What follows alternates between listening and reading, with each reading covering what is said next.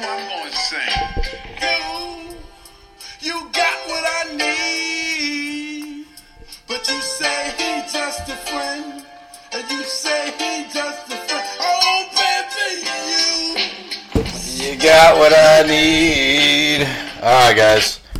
Listen to this. This is ex-wife number one, Tiffany Gossett McDonald Trinell. What do you prefer? Wow. Yeah, That was a lot. It's a lot.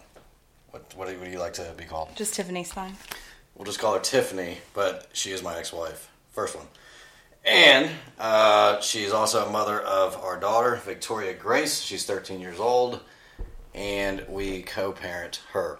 She is married to Ryan Trinell, and she also has. Oh, you can introduce your children. We have in our house we have four kids. We have Victoria who comes and goes, week on, week off, and then we have Riley and Landon who are with us full time, and then my husband and I we have a child together, Yeah, Abby. and we uh, We're a blended family. blend. Blend. I like that word. And um, I say I said broken earlier, and I didn't like that term. Yeah. broken. Um, so we've we operate pretty well together, and obviously you're you're in my office doing a podcast with me. So I've been in your house before Yeah. without you here. wow, You've been like, just go in, get get get her stuff. interesting. And I'm You still, remember that? I'm still missing a remote too. I did not take that, I assure you. Shit. Um. Anyway, so we did a podcast. I did a podcast a week ago, maybe a week ago, about friends, and I got a surplus of comments regarding the comment I made about can men and women be friends when uh, either party is involved, and I got a bunch of comments on that. And one of those comments came from Tiffany. Her comment was You didn't think we were friends? question mark. And, Yep. what, and what did I say? Save it for the podcast. Save it for podcast. And I asked her if she wanted to come on the podcast because after all those comments, I thought we had enough content or had enough content to do another episode. And I didn't realize what a jar I was actually opening.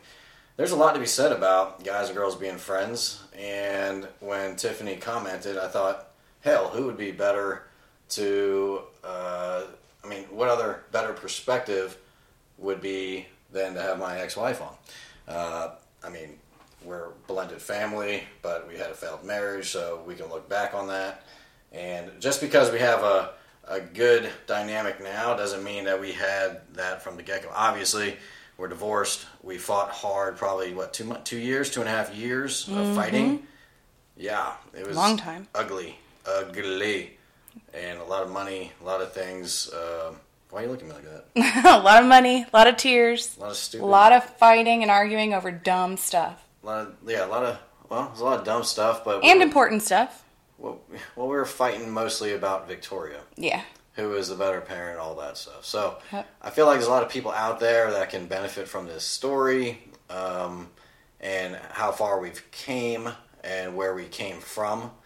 Um, so I kind of want to start with um, how we met. I want to go over, you know, from start to finish, how we met, how we got, you know, we got married, we had a daughter, um, how how it failed, what we, how we messed up. What we learned. Yeah, it's gonna get real awkward in here, guys, real weird. And so uh, today's podcast is brought to you by Patron. Okay, Patron and Monster. Uh, that just me, not her. okay, Ryan, if you're listening, she's not dry, drinking and driving tonight. Um, anyway, so we're gonna go through the whole dynamic, the whole ups and downs, and I think we're gonna cover a lot of things that can help you guys that are going through these situations. And uh, I know there's people out there that would um, benefit from hearing how we went from, you know, just a just a mess to a good situation. Anyway, um, go ahead and tell us how we met, and well, tell everybody how we met, and I'll join in as you go. You know the story better than me. Wow. Yeah. So we met in high school. I had a neighbor who was a close friend of mine who was a grade younger than me because you're younger than me. And I was a senior when you were a junior in high school. And we just met at school. Your battery on your computer's running low. we'll shut down. Go. Um, yeah, we just met in high school. And then we started dating. I don't know. What do you want me to say? I don't know. That's that's probably good enough. Uh, we started dating, and uh, you graduated. Yep. Uh, community college. I graduated a year later. Navy. Uh, Navy, and uh, I dropped out of college. she dropped out of college. She followed me through the Navy. We got married. I was 19. How old were you? I was. That was 05. We got married in 05. Uh, Do the math. You're the math guy. Do the math. I'm nine. I think I was 19. Something in there. about 19, 20 We in got- there. We got married 19, 20 years old, and uh, I don't think we had any business getting married. Would you agree? I would agree with that, yes. And that's you know, But I do think, I will say this. yeah. I think you were wrong in what you said on your last podcast about us not being friends. Up front, hmm. I think it started out, my perspective on it, and this is what I think is cool, like about you and I now. We can agree to disagree a lot of times and just be fine. But I think in the beginning for us, we were friends. Like, because we did, like, talk a lot, spend time together, but we nurtured that relationship. I think as time went on, what happened was that relationship stopped being nurtured, and then we eventually stopped being friends. Mm. why do you think it was stop? Why did it stop getting nurtured? because I think we were both really young. There was a lot of dumb things that we both did. To stop all that? I think I mean, so, sure. A year into it, you think it was getting? I think it started. I can pinpoint, I feel like, the time that I feel like I recognized it started fading, the friendship stopped being nurtured, and I just didn't want to see it at the time. Okay, Are you gonna you gonna tell us about that? Or? Oh yeah, no, I I, I can. the, the so we were we dated. We met in 2001. It was December of 2001 Oh my gosh. when we met. Yeah. The reason I know that is because it was when my grandmother died. Okay. Remember after your basketball game you came over to my house? December 11th. Yes, that's exactly right. So good at days when I drink. December 11th, 2001, and that was when like we were official. At that point we had like been talking and stuff like that, but we weren't really official. Okay. So you graduated in 2003. So if from 2001 to 2003 things were I think we had a good relationship at that time. While I was in high school, because I While you in high school. Yeah, then when you graduated. And Yeah. then you were joining the Navy. Because I remember even when you started the process of joining the Navy, the recruiter and stuff like that, like I would go to all of your PT stuff and stuff like that and be part of all of that with you. Yeah. Um, the very first time I ever was like, oh my goodness, this never should ever have happened. What? We were at a party at Matt West's house. No, I was at a party at Matt West's house. No, I went with you. We're dropping names, but Oh, Uh, sorry. no, that's was. I not Shit. supposed to say that? no, it's all good. Uh, No, we went together.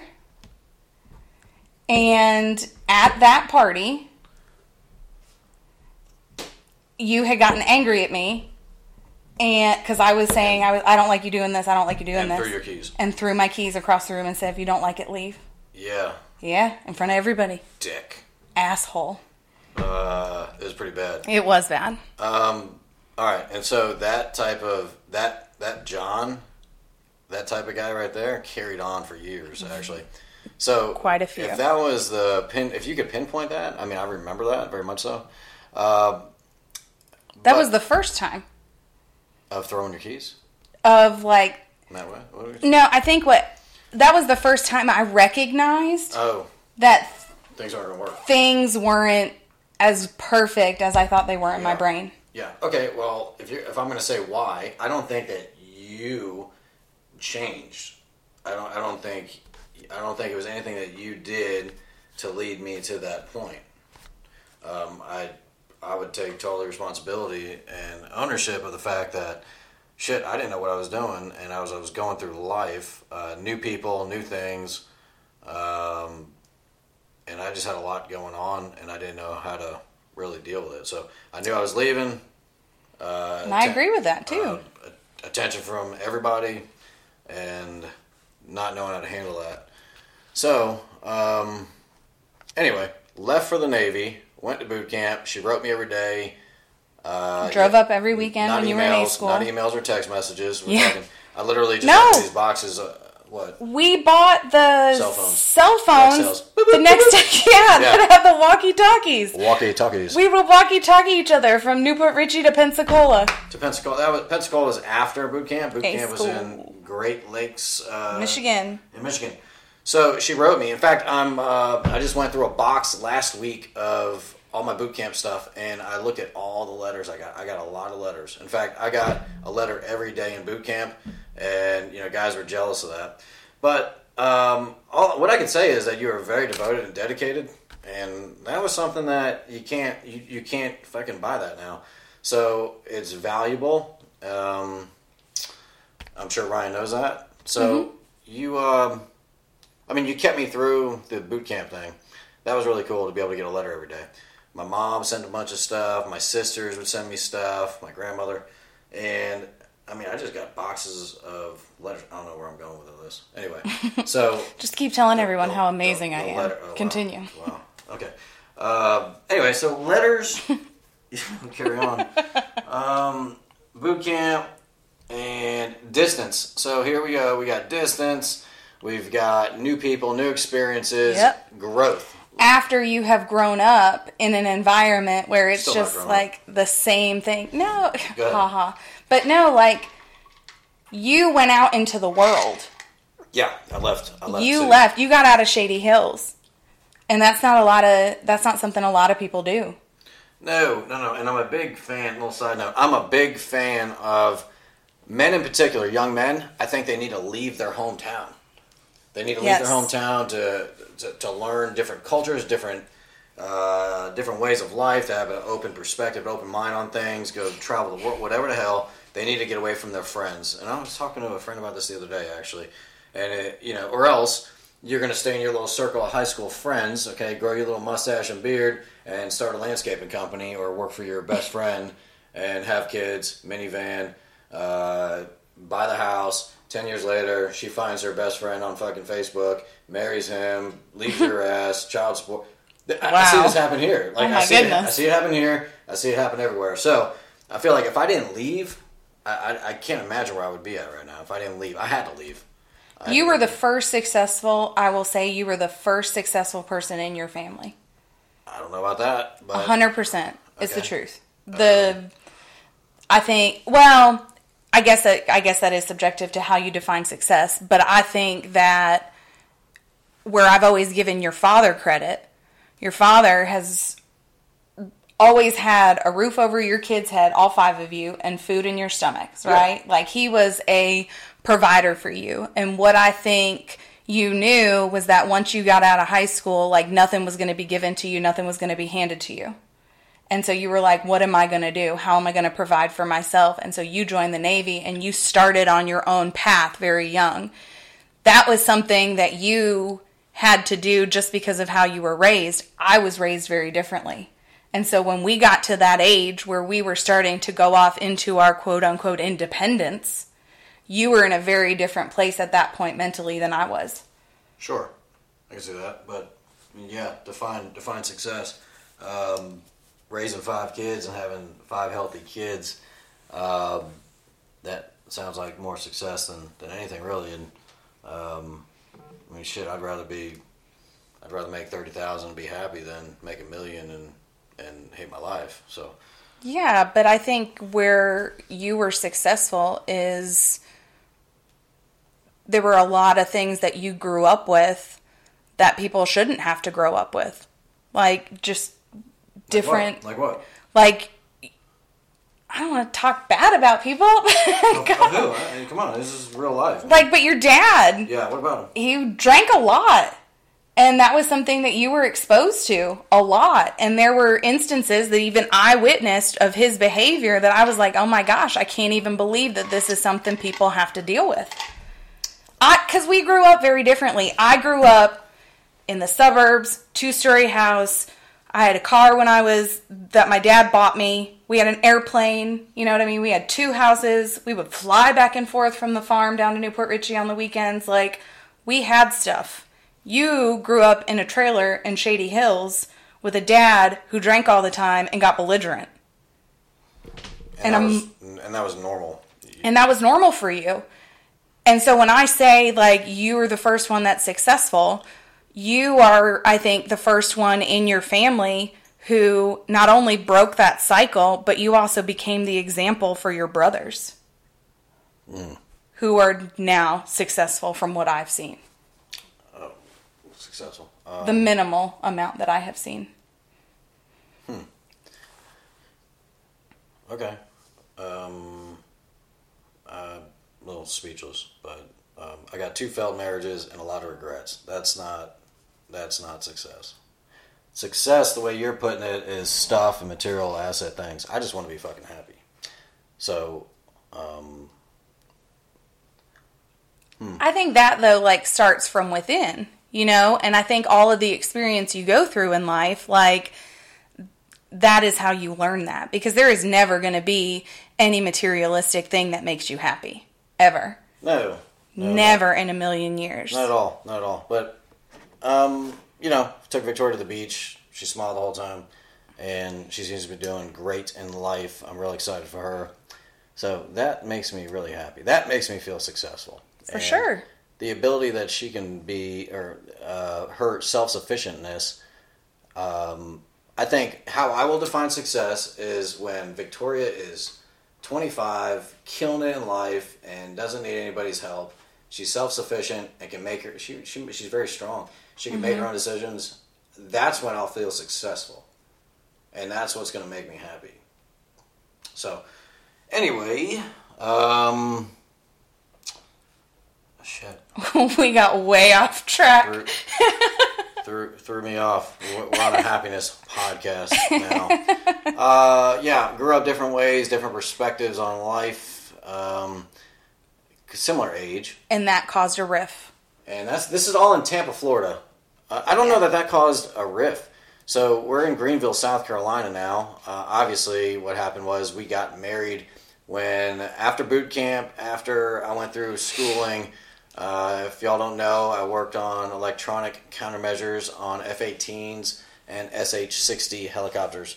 So uh, jets and helicopters, working on the avionics on the aircraft carrier and the Navy. So went to got stationed on the Dwight D. Eisenhower aircraft carrier. I was in the Navy five years. Uh, Tiffany and I got married at the courthouse in Virginia Beach. And went to Hooters. Real fancy wedding. Well, I'm sorry. How do we celebrate? We went to We Hooters. went to Hooters, and I had one of those Oh my gut. gosh. I had one of those gut feelings that night, like after you buy your most expensive car when you're a kid, and you're like, "Oh my gosh, there goes all my money." It was one of those like, "Oh my gosh, what did I did?" moments. That's how I felt, and I was like, "Uh oh." That was that was like, "Oh shit." That was a real decision. right. That was a real decision. So, uh, And I had that moment two weeks later when weeks later? you drove down to Tampa Okay. to pick me up and drive me back to Virginia. the Virginia. mattress. oh my gosh. mattress. What was that? I was at Walmart. Walmart. we bought a mattress at Walmart. We bought the air mattress at no, no, Walmart. But the air mattress I'm talking No. about. I had an S10 Chevy S10. There was no mattress. Your dad helped me. no. What did your dad put on my truck? What did we carry back up? I'm going to tell you. And when I say this, you'll remember. You'll be like, oh, that's right. What are you gonna tell me? When you think about. So, it, our marriage had good times and it had bad times, for sure. I think that very first night when we got up in our first apartment together, we had stopped at Walmart to buy some like basic things to get us through. We bought an air mattress. When we got back to the apartment, we opened up the air mattress and realized there was no pump. Oh, that's funny. You don't remember that? I do remember that now. And then, and then it was too late. Walmart was closed, so we just rolled the thing out on the floor and froze our asses off mm. that whole first night. Wow. Yeah, Night, at, not a mattress. at 19, 20 years old, and there's probably some people out there that have done these things before as well. So crazy in love, you're gonna live on love, Yep. and you're just gonna make it work when you don't know how a relationship actually works. So my dad raised five kids, okay, and um, did a great job raising us. But without a mother that's uh, entirely in the picture, um, and with a with a with a dad that drinks all the time that doesn't know how to treat a woman, um, where do you think I was at in that situation? I mean, your parents probably seen that coming. Well, I think that's part of why my parents took to you so much.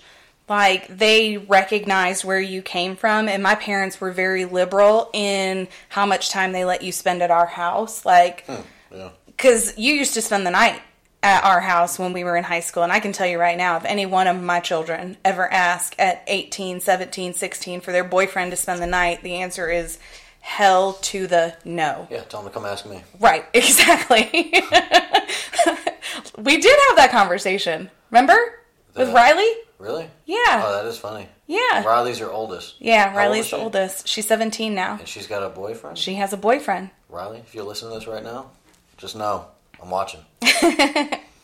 But no, yeah, the um I think that's part of why my parents like took to you. I think they wanted they knew how much I cared about you and so they wanted to kind of show you an example because if there is one thing about my parents that I will say my mom and my dad the way that they interacted with each other on an everyday basis, the good and the bad, everything I saw my whole entire childhood was extraordinary. I had That's awesome. great parents. Yeah. Great parents. You have. Well, my dad died, so I don't have him now, Sure. you know, which I did I there are so many things now I will say that I wish he could see and be like, "Man, I'd be so proud of you." uh, don't don't wish that. He could see it. Um, but your mom, I mean, she's around and y'all- Sure, yeah. No, my mom's still around and she's still involved and stuff like that, for sure. But I just mean like you were talking about like how a couple should interact. Sure. How my mom and my dad interacted, Yeah. it was pretty extraordinary. And so I'm coming into a relationship with you with this mindset of what I have been modeled my whole life. This is how a relationship should look like. You never had that. so you did not know how to I truly believe you did not know how to behave in a marriage at the time. I a thousand percent agree. A Thousand percent. So that's what I'm thinking. I'm like, all right, well, your parents smart enough. They seen that coming. Yeah. They seen the train wreck coming. They did. Shit. Shit. they saw it, but they let me learn. Oh my gosh, that's a that's a hard lesson to learn. Yeah. Um, it's funny is that you you pick things that you, well I pick things from people. Um, I learn things from certain people. I remember your dad. Um, one certain lesson that I learned, and I think about this now with young men that don't know how to work on vehicles that are playing video games. Every podcast I talk about guys in video games. Um, I, I oh, There's nothing wrong with video games as long as they are in moderation. shit. The reason he is backtracking right now, people, is because my husband, who is truly the most remarkable man on the face of the planet, he really is just tr- and is a huge reason in all actuality why you and I are friends now. Okay. Which you don't even know, but we'll get to that. Yep. He does like to play video games. He's a big video gamer. On a scale of one to ten, ten being my 27 He's is his 20 number. He loves them, yes. on the video. Now, what I, I will preface this with before I met him, I thought exactly like you thought. I was like, video games are stupid. They're a waste of time. People who live in their mother's basements are the only ones Mm. that sit there and play video games. Like, it was a horrible, horrible Go on. Is judgment. that him that you is him calling me right now. Get out of town. Give me the phone. But no, like, as long as it's in moderation and not too long, Sure. There's a lot. everything in moderation. So, um, what? Uh, I mean, there are things I do in life that. my dad, you were going to say about my dad. I want to know what my dad taught you. We're gonna go back to your dad in a second. We'll get this video game thing out of my out of my mind right now. Okay. What? Do you need to get that? We can pause this. That's fine. Grab it. Go, go. Um, what? Uh, man, I'm trying to think. I do a lot of things that don't make sense that aren't productive in life. Um, I put video games in that. Is there a skill? Is there something? I'm trying to be open here. If there's something that I'm missing about video games, uh, other than entertainment value, I feel like there's no skills being learned. It's a waste of time, and uh, it's something that kids do that should that should stop at some point. What am I missing? What what is other than just the the joy and entertainment of getting on the squad? You know, the squad's online, guys. I can't. we, we can't have date night tonight, Tiffany, because squad's online and I got my headset on. No, it's not like that. He's so good about like he doesn't get online till like after the kids go to bed and stuff like that because it's not going to interfere with family time or nothing Okay, like okay. that. But what I do see is that I never understood before how it is about strategy. Like some of those games and stuff like that that are out there, it really does help with critical thinking because they're learning how to like build stuff and keep other people from taking it and like, you know, well, how do I get what this person has over here? I want that too. Like, let's build it from scratch. Like, it's just a bunch of strategy stuff that goes into it. I think that there is no place for all the like shooting and killing and all of that stuff, you know. But if there is meaning behind it, like strategy or something that you're learning like that, I'm for it. Wow. All right, whole nother podcast. Ryan, we'd love to have you on the podcast. Talk about video games. I want to know more. Uh, anyway, your dad. Um, I'll tell you this. I was more of the type of boyfriend I was. I was definitely more about myself than I am now. Thousand percent. So I'm out doing my thing, hanging out with friends, working out, playing basketball, working, working, not playing video games. Um, and I remember your car broke down one time. and guys, I'm really Broke down or the time I hit the no uh, retaining wall. No, not I don't know about that. Well, you have to remind me. I But ripped the oil pan out. okay, that wasn't it. Your belt, huh? I want a piece of paper. Um, your belt off of your um, your car went down, uh, or, or came off. Just you can, write on that. Um, the belt came off, and you had to call your dad and whatnot. And I think his his attitude was more along the lines of John, you can you know because I know how to fix that stuff, but he was wanting me. He said, John, listen, if you're going to be around my daughter, um, you need to be taking care of her. Mm-hmm. And shit, I, I think about that now. Hell, that's 15, 20 years ago.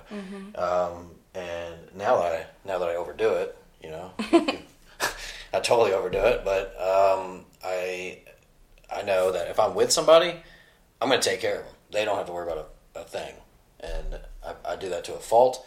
But I remember him saying that your car broke, and I should have fixed it. I didn't. I let him do it, and man, tell you what, as a 16 year old or 17 year old hearing that, um, it definitely it made sense. Not only did it make sense to me, felt I felt guilty. Like yeah, I should have been doing that. So um, the kids that are playing video games now, 16, 17, I doubt any of these kids are listening right now because the squad's online. Um, they, I wish they learned these skills. I really wish they knew because one day Victoria is going to have a boyfriend, and I'll tell you what, if he's not able to fix her car, I'm have a real hard time with it. I don't know. So I think it's. I wrote down on here because you said you were the type of boyfriend that like you thought a lot about yourself. What's so funny about that? I think it comes back to balance because I was the type of girlfriend that only thought about you. yeah, I get, I get it, I get it. I did not think about myself, Which and that was wrong. which was wrong. Wrong. Absolutely, ladies, you cannot lose yourself in a man. You cannot. Like truly, you cannot, Yeah, and we- that's where I did wrong I in our took relationship. one letter. I took one letter out of that that box, and it was totally. I can look at it and be like, "Dang, that was that that that girl was Mm-hmm. totally you know about me. Yeah, No matter what, I couldn't do any wrong. true. And I, I mean, I ruined it. Not only did I ruin it, but it kept you. You. I don't know how I would have.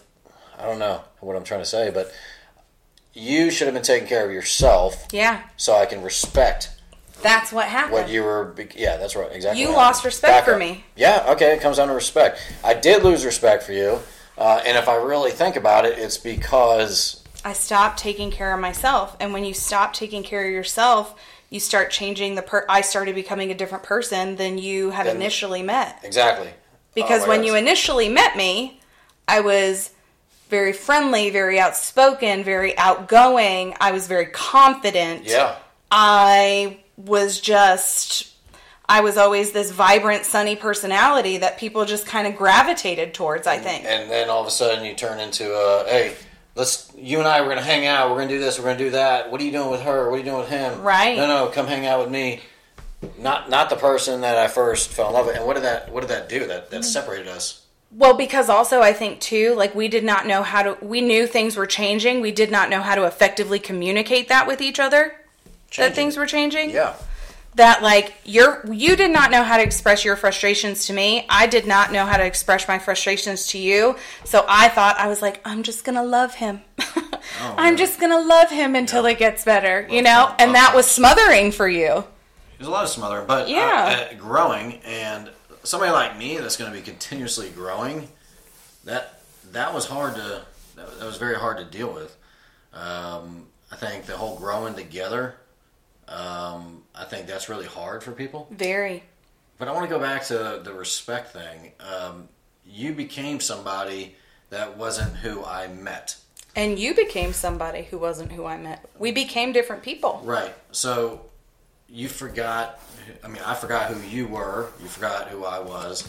But there was a reason why we fell in love and got together. So um, remembering those reasons can keep you together sometimes. I'll tell you that. Hey, well, you guys got the. You know, one of my attorneys. I don't even remember which divorce it was, but it was. uh That was bad, wasn't it? Shit. Wow. Yeah. Fuck me. Um, said, well, you married her for a reason, John. I don't know who said that. Anyway, well, you married her for a reason. And you know what? You're right. And when you guys are fighting and things are bad, you're not thinking of that reason. But the respect thing, yeah, you, you totally lost who you were. And when you mm-hmm. say who you were, uh, it was you growing. You should be growing too. So, from my perspective, like you were talking about how, you know, you left, went to the Navy and all of that stuff. I left, followed you. Mm-hmm. I left all of my friends, all of my family, mm-hmm. everybody that I knew. I moved to a different state. I moved four states away and had no one. What would you have done different? At what point? Oh, shit. I don't know. If you realized. If your When I moved away? No, before that, like, hey, things are getting kind of weird. I've kind of lost myself. If you were able to be self-aware, or somebody said to you, your parents said, hey, If I knew ne- then what we knew now at that party at Matt's West house, it would have been over. okay, because I have more respect for myself now to know that that mm. kind of stuff should never ever happen in a relationship. The disrespect. The disrespect. And that's one area where like my husband now, oh my gosh. I can't I I am a lot to handle sometimes and I know that and I have very strong opinions and I say them very loudly a lot of times and he does not agree with 90% of my views on things. Okay. He has never once told me that I was wrong. He has never once put me down for my opinions. He has always disagreed respectfully. And that's the thing I think you have to learn, and it takes time to learn that. You have to get older and you have to grow. You can disagree. You don't have to be mirror images of each other. You can be different people, but you need to be respectful of the other person's like opinions and, and not just in marriage, but in life. I mean, hello. Respect. But it does. It comes down to respect. You have to respect each other. Yeah. But with that being said, I didn't demand respect from you. And because at the time I didn't respect myself. Sure. Ooh. So it starts internally. It's kind of like, and I used this analogy with Victoria recently, and she brought it back up to me. She was like, Mom, it's kind of like we were talking about that unfortunate, it came up with her, that unfortunate intra- in, incident with the actress that just Yeah. died from Glee. And um, we were talking about how she saved her child and not herself, you know? And she goes, Well, she was like, I remember you said this. And so it just started. But what I had said to her one time um, was, and I credit my brother, my older brother told me this when we were going through our divorce, because he was constantly trying to teach me not to be a doormat and be walked all over. Sure. And I was just, but I love him, you know? Yeah. And he said to me, he was like, Tiffany, when you're on an airplane and they're doing the safety stuff and they're sitting there, you know, doing their little buckles and light vest and all that fun stuff, what do they tell you? They're like, if the plane's going down, the oxygen comes down, what do you do? You put the mask on yourself first before you help the child next to you. And the reason you do that is because you can't help anybody else if you're dead, right? So I think the lesson there and the lesson in life and in relationships, whether it's work, personal, friends, it doesn't matter. You have to take care of yourself before you can take care of the other people in your life. And I was so focused on trying to take care of you, Yeah. I stopped taking care of myself. That was a huge part of what changed who I was. And it's like a vicious cycle because when I started changing, you got even more and more angry and like pulled away even more and more. Yeah, well, respect. Um, I respect hard work. I respect people who um, um, do things for others. Um, there's a there's a lot of things I respect, and when I I think when I got with you, I seen a lot of these things that you stopped doing. Uh, the growth, your personal growth. Um, I, if I'm with somebody uh, romantically and they they're not growing, I mean, first of all, I wouldn't get with somebody who's not continuously growing. I mean, that's just who I am, and I need to be with somebody who's gonna uh, do the same thing. Sure. So I think when you got stagnant, it was almost like I was Unattractive. very Very. Yeah. so. I get that. Hard work is sexy, and so is growing. I, I really like the the growing part. And here's the thing, though, too. I think what people need to remember, men and women, like, you can't just point the finger at the other person. There was a whole, there were things I did wrong. There were things that you did wrong. You know, it's not just one person's fault, whether with it's lying, cheating, stealing, whatever it is. Oh, I did all You know that. what I mean? Not the stealing part. I Everything else. Oh, but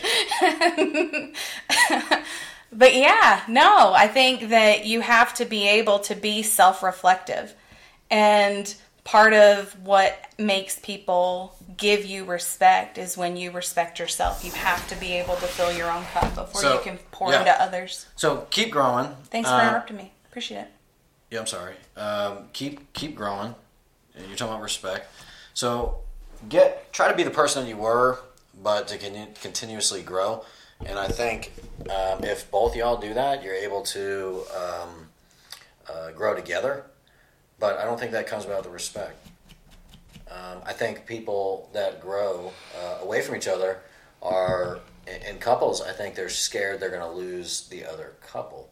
Now we weren't at this point, but I'm thinking about let's say there's uh, uh, two people trying to grow and they're doing their own things and things are going. I think when new things come about, um, you know, I went off to the Navy. Did that scare you? Like, hey, you going?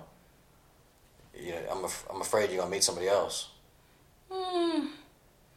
Yeah, I'm trying to think back. I was kind I was so naive at the time. Like I, I just remember because there were incidents that came up. Like I remember when you were in A school and there was some girl that was like doing your laundry Hell for yeah. you and stuff like that, you know? I just remember like little things like that. I'm like, why is somebody else doing your laundry? Yeah, you had a good reason to question that. I believe it. Yeah, Uh, no, for sure. There was one letter but I was so naive. Yeah, but there was one letter that I read last week, mm-hmm. and it was when I was going to boot camp on the airplane. Uh, the, the first letter you gave me, it was a note, and it said somewhere in there, um, it said, I, "I'm sorry, I still can't get this out of my mind that you are going to find somebody else." That was in I, there. I, well, I believe you. I don't Yeah. remember that, So I but I believe you. Yeah. So I think Well, because right before you had left for boot camp, there was that incident at the party, and then after you had already gone, I found out about you taking that girl you worked with fishing, fishing. the one from the hospital. I didn't take her fishing. You Oh, did we're too. Fucking fight. you took her fishing. I did not take her. She fishing. told me. she was with Hank. There ain't no way she was with Hank. Not I love with- you, Hank, not, but no. Not with Hank. But it, I, I mean, I got no reason to lie now, 20 years later. Uh, but I think we all worked together. She wanted to go fishing. She knew Hank and I fished. And Hank invited her. She came in his Cavalier or whatever the hell he drove. Nothing ever happened with that Now girl. you sound like the naive one. No Bull. to She was. You think I'm she was. She was fishing with Hank. My ass. Yeah, she was baiting my hook. Oh, bleh, gross. Anyway, um, like on the record that I did nothing with her. That one. Okay, uh, where we at? We went the respect. Thank goodness, that's, that's so strong. Last week, um, somebody told me, um, I don't even know how to word this. The respect thing with friends. Oh, go back to the friends real quick. Um, you your version of friends were was that while we were dating, we were friends. When Like we confided in each other and trusted in and- each other. Knew everything about Yeah. everything. That, yeah. Okay. So on that term, there was friends, and what I meant on the pad, the podcast uh, last week was um, what I what I mean about friends now is, gosh, if I if I am interested in somebody, I would like to become friends with them first, okay, uh, rather than get romantically involved. Because once that starts happening and all that starts going on, it gets a whole lot complicated So much more complicated. so much more complicated. So let's say we're going to be friends for the next. Hey, um, you wanna uh, you wanna go fishing? You know, innocent. Hey, let's go fishing. Yeah, I'm, I'm interested. I Bring wanna- Hank. with Hank. Bring Hank, my wingman Hank. Um, hey, you want to go fishing? You want to go hang out? I want to know more about you. And that, to me, I feel like is so important to do that for a good amount of time because I Yeah. think when you become romantically involved, then you start making concessions. Um, so if I if we don't do that, if we're friends three or four months uh, before we become romantically involved, then great. Uh, but if we decide not to talk to each other or date, it's a whole lot easier to, to get yourself out of that situation. Either party. Okay. Yeah. So, hey, we're fishing. I'm getting to know about you. Hey, um, you um, you want to have kids? I don't want to have kids. Oh shit. Okay. Well, Yeah, this but isn't people going to work. change their mind on that stuff all the time. Yeah, but I that's don't a pretty important that, thing. That's a pretty important thing. That is, yes. But I think people people co- go into life with these preconceived notions. Like parents, I think specifically have the are the perfect example of that because I can tell you Victoria went exactly as planned. I was like, I am not well, no she didn't. I was like, I am going to have a natural childbirth. I am going to breastfeed because that's what all the good mothers do. You know, like all of this pressure.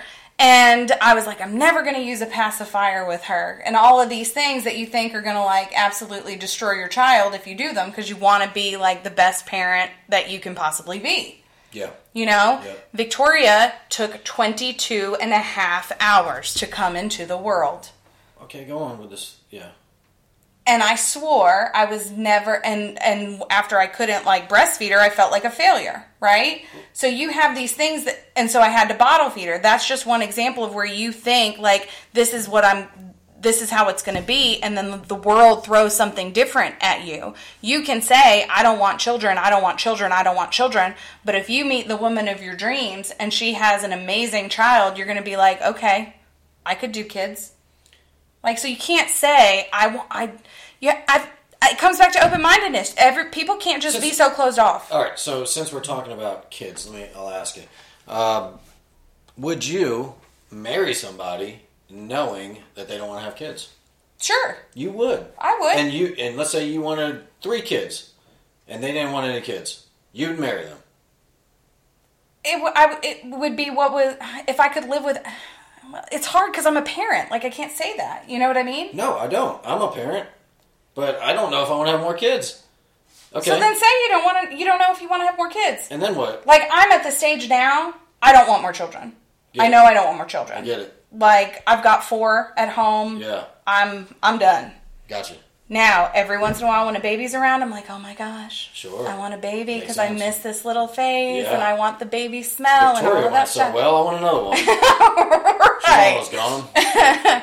But no, like, you can never say never. If I met somebody and I felt like we were really good partners and they were like, I'm sorry, I don't want more children, Yeah. they would have to be accepting of my child. That's definitely number No, one. no, no. No. Back to. But if they don't want to have more children, I'd be fine with it because I don't want more children either. Ah, But if they said I want more kids, I'd be like, well, we need to have this discussion because I truly Well, don't. that's what I'm saying. Like, if if I legit said, "Hey, I don't want any kids," you say you you want two more. Would you marry? Would you get married to me? Would you do that? I would not get married to you oh shit. Okay. under any All right. circumstance. Any? Oh my gosh. Uh, um, No, it's not that black and white, and those aren't Yes. decisions. No, no, no, no. let me finish. Those are not decisions you can just make like that. It takes a lot of time and conversations, and then you come to a decision over time. That's how those things work. those things.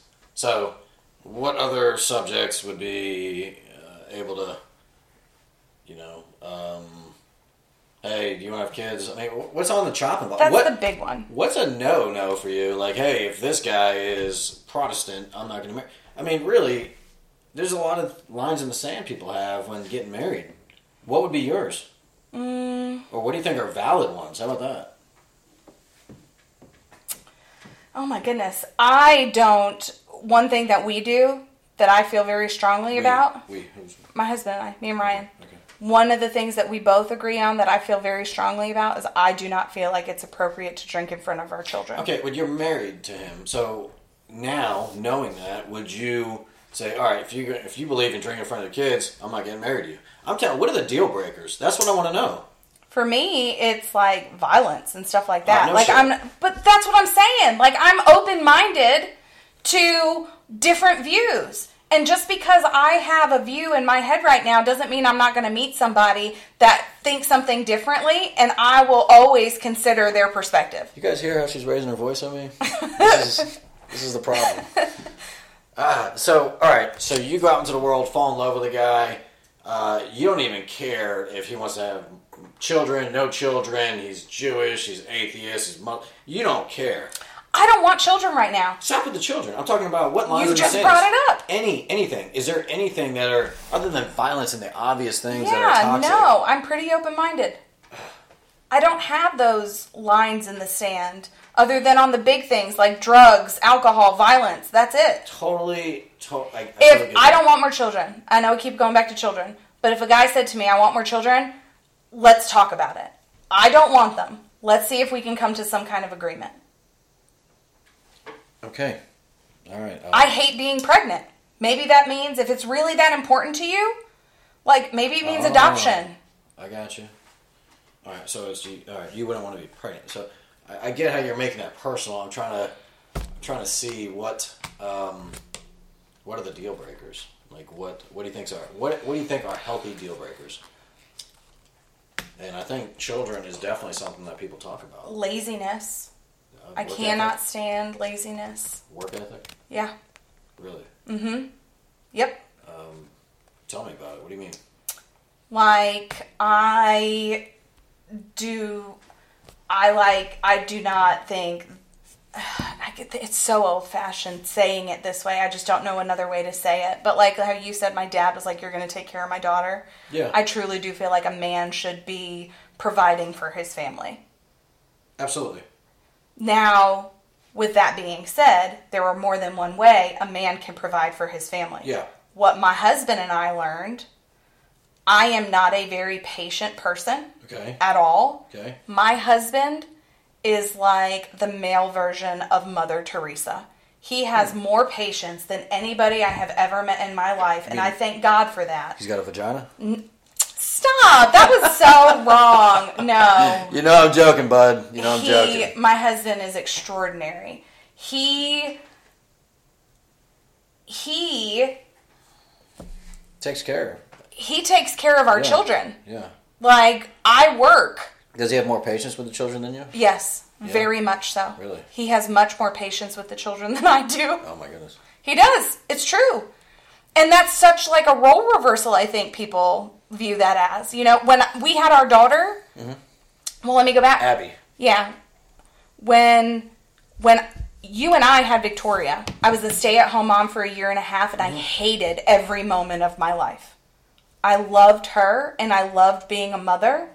I hated being stuck at home with no interaction with other people. I was literally just dealing with a baby all day. Oh, and when you finally was like, "Yeah, okay, get your little part-time job." I jumped at the opportunity to get out and have some adult interaction. Yeah. And it wasn't until then that I started getting involved with other military spouses. That's when I started like finding myself again. And wearing sweatpants. I was meetings. not a sweatpant wearing Navy wife. Where are my Navy folks at? No. You all know what I'm talking about. I was not. Now, fast forward two years later, where my husband and I now have a child, Abby. I knew from the get go I was not going to want to stay at home. I went back to work after mm-hmm. six weeks, and mm-hmm. my husband, Ryan, stayed home with her Yeah. for a year. He was providing for our family. Yeah. Oh yeah. Absolutely. You know what I mean? He was the best person for that. I was her mother. I still did everything that I needed to, you know, to provide for my children. But he was the one that was actually her primary caretaker for the first 12 months of her life. So it's just, I don't necessarily think, even though you say yes, I do think a man needs to provide for his family. Oh, he was. He was. he was totally it. doing I it. totally get it. I think most people think of that though as like a financial way. Oh no. Um, you know, could be, could be, but I'm sure he still opened the door for you, right? When you guys went places, he held the door for you, and um, Sometimes. did- See, but that's not like big to me though. okay. Like, yes, there are I'm times. talking about being a gentleman. He was. Oh, a he's very he's very respectful, very Yeah. gentlemanly. Like it's always mm, he every single time, and Mm-hmm. the kids would even tell you this. It's what I want over what he wants every single time, and it's not because I'm like bossing him, telling him what to do. Oh, it's he gen- shut up. He genuinely like has a servant's heart and wants to like whatever is going to make you. He he's a pleaser. He wants to please me. Ah, I see what you're saying. You know what I mean? okay. He's like, if you're happy, I'm happy, babe. Yeah. Good. Golly, man. Um, I can learn a lot from that probably. Um, where were we going there? the friends and co-parenting. So go fast forwarding a little bit. Oh, You and I had a really ugly divorce. Yeah. I met an amazing guy. Yeah. We got married, had a baby, Yeah. and after the ugliness of you and I had died down, it started like you know the fire had went out and now it's just like smoke. So you just got these little like embers every now and then that fire up. What are you, know talking what about? I mean? Between us? Between us, yeah. Oh, okay. Yeah, between us. Like So it ended. But- tr- go ahead. It- uh, But like the whole point of this was like co-parenting. How are we friends to co-parent, right? So now I you've moved on, I've moved on. There's still a lot of tension there just because of how ugly our divorce was. at the time. At the time. How long have we been divorced now? 7 years? Seven. When did it calm down? When do you think Seven. it calmed down? People want to know, like, when is this going to end? I moved out in 2000 and the end of 2010. Yeah, okay. You filed, I'm just giving a timeline. I moved out the end of 2010. That's when our divorce started. Our divorce was finalized in January of 2013. Hmm. Okay. So And at from 2013 when it was over to it had to be 2000 and I think it was like 15. So two about 2 years later. okay. You had invited us over as a family, all of us. Me, him, the kids for Labor Day. Wh- Two years after the divorce. 2 years after the divorce. Okay. You had asked us to come over and we had never like hung out outside of We, ever I, you and I yeah. you know since we had been married Yeah. or brought our prospective families together Okay. and Victoria you had invited me Victoria's like mom please come please come please come Yeah. and I was not wanting to say no you know but at the same time I didn't want to come You didn't. I did not Oh, you were mad. I didn't trust you To do what? uh, our divorce was so ugly. Like, it caused so much distrust in me with you. Okay. I did not want to be around you. Makes sense. I did not want to say one thing wrong to give you any kind of ammunition to try and call me a bad parent again. Okay. And So it was. Ryan Yeah. sat me down and was like, Sit your ass down. no. He was like, I think we should go. And I about fell on the floor when he said that. And I said, Why do you think that we should go? And he was like, He was like, Because it's not about you. That's what he said to me. He looked me in the face. He goes, It's not about you. It's about Victoria. It's important for her that you go. She needs to see you and him in a positive light. Yeah, I mean that's that's probably why I asked you Yeah, to go. I mean, But that was my moment. That was my light switch moment when I was like, oh man, now I really need to work on fostering this friendship and healthy relationship with him now. makes sense. So you you put And my husband is the reason that light switch flipped. So Well- he is the one that gets all the credit for it. great. That's that's good. But there are people listening right now that are either about to go through divorce, Mm-hmm. finishing up on a divorce, or five years after divorce, and they're still fighting. So You I'm- guys got to stop, man. Okay, well, how's it how's it going to stop? Because not everybody's going to have a Ryan in their life, It's true. But they're to have the kid. Maybe, maybe there's Mm-hmm. if if there's no kids, fuck it, y'all just move on. It doesn't matter anymore. The reason parents fight is because they're mad at each other. Just over here slamming shit, guys. Sorry. Like, I mean, that's what it was. I didn't want to do anything because I was mad at you. You didn't want to do I- anything because you were mad at me. I get it. Quit being mad at each other. It's not about how you feel towards the other parent. It's about what you need to that- model for your but children. When is, when is that okay? When is that okay to be like, all right, uh, let's hang out together. Let's let me offer I don't think there's a set timeline. I think you have before to. the divorce, after the divorce. I mean, during a separation. I mean, I think ideally, it's a in the perfect world, it's an amicable divorce where you're like, you know what? it's not. People are fighting. But I know, and so then it's not a perfect world. I think you both have to have the wherewithal to calm down Okay. and stop pointing. It, it's circumstantial. Yeah, That's it what I get. is. It's Yeah, circumstantial, it but um, when there's nothing to fight for anymore, and uh, the smoke clears, so to speak. So after our two-day trial, all that, everything was set. There wasn't anything else to fight over. So personally, uh, I think there was closure after that. No. No, yeah, but I just thought of something. That's why I jumped like that. The I think a good example of this, like of what you're trying to highlight, is our relationship with Riley and Landon's mother. Ryan my and Landon stepchildren. are your stepchildren. Yeah. We have custody of them. They live with us full time. They see their mother every other weekend. And in the summer, they see her every other week. So their mother will still to this day bring up stuff when she disagrees with their dad about crap that happened 10 and 15 years ago. We can't change her. Yeah. Okay. We can't change what she brings up. We can only change our reaction towards that behavior Okay.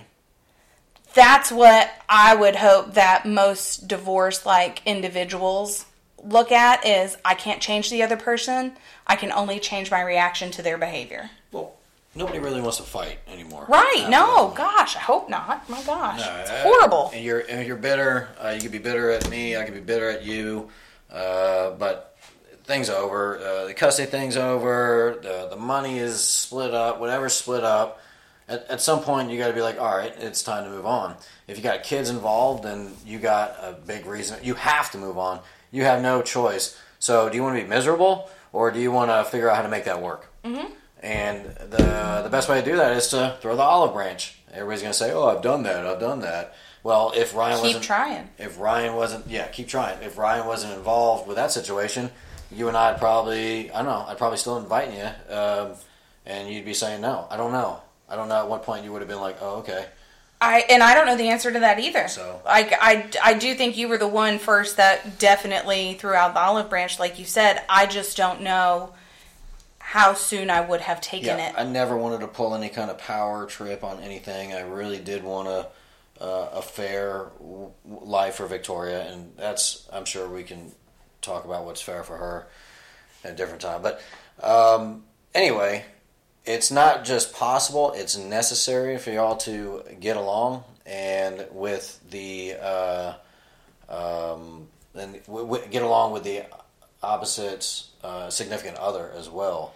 I credit my mom for being that example, actually. I gotta say that. When I was growing up, my older brother and older sister, they have a different dad. We have same mom, different dad. Yeah. Right? You okay?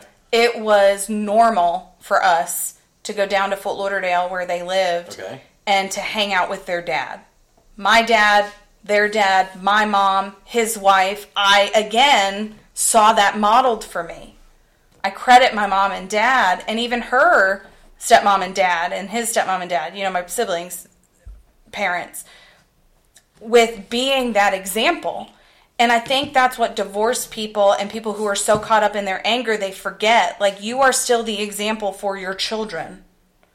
And it is your obligation, it is your obligation as a parent to model the behavior that you would expect they have in the same Not, not scenario. everybody have your parents. Not everybody's going to have Ryan. That's what I'm like really trying to get into. There are just some toxic situations for these kids that it just kills me to see these parents fighting for years, and they're going to learn that that's the normal thing to do. So Yeah, and it's it's true. You're right. You're never gonna. You're not gonna save the world. You're not. There are gonna be kids that grow that grow up in this environment. However, those kids also have a choice when they get older. Sure, they choice. learn right. right from wrong. Like they can choose to follow in that path. Like you could have chose to be like your father, but you chose a different path. Yeah. Yep. Um. All right. So there's no perfect time to get along um, with the the other person, but it's necessary. So figure a way how to do that and get along with the other one. Let things go. That's that's that's something I can tell you. Um, time heals everything. Um, I know someone specifically that has gone through a divorce. I think it's been settled for about two years now, and there's still a lot of bitterness. Uh, one party, from what I know, is still, you know, offering, "Hey, you- you're welcome to come over." The other one doesn't want to come over. I, I, I know a party like that right now. I don't know what to tell him. I don't know what to. I don't know what else to do other than to keep offering. The biggest thing I truly think, like, there's I think it's a Matthew West song. He's that Christian Who's singer. Besides the guy that we went to his party room. Oh my gosh, how great! Or Nathan West? What's his name? I don't don't, know. There's some Christian singer, and he has a song called "Forgiveness." And in that song, he talks about um, how like forgiveness actually isn't for the other person. Forgiveness sets you free. Ah, I love it. And in it. order for me to be able to become friends with you, I had to forgive you. That's tough. And that was that was so hard. Like Forgive me. Yeah. that was so hard to finally find enough strength.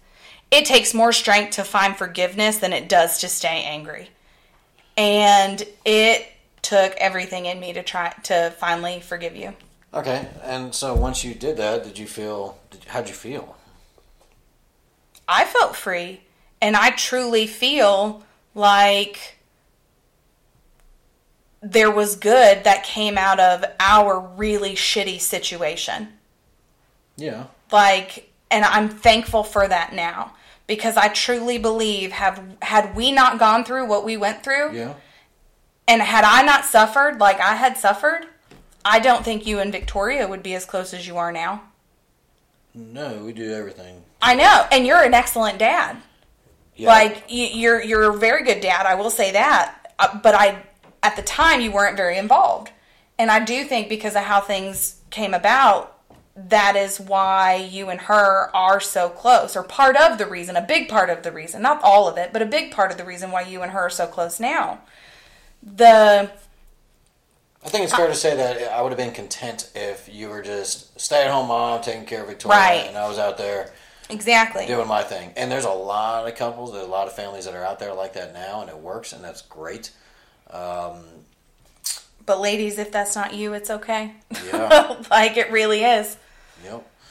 Um, yeah, I would have been totally content with all that, but turned out that um, I got um, I happened to get Victoria for the majority of the time, so we had no other choice but to uh, do things together. Yeah. And she go to the gym with me. She would you know go to meetings with me or hear a lot of phone conversations and she I think that's why she part of why she's so mature is because she has done a lot of adult things. Mm-hmm.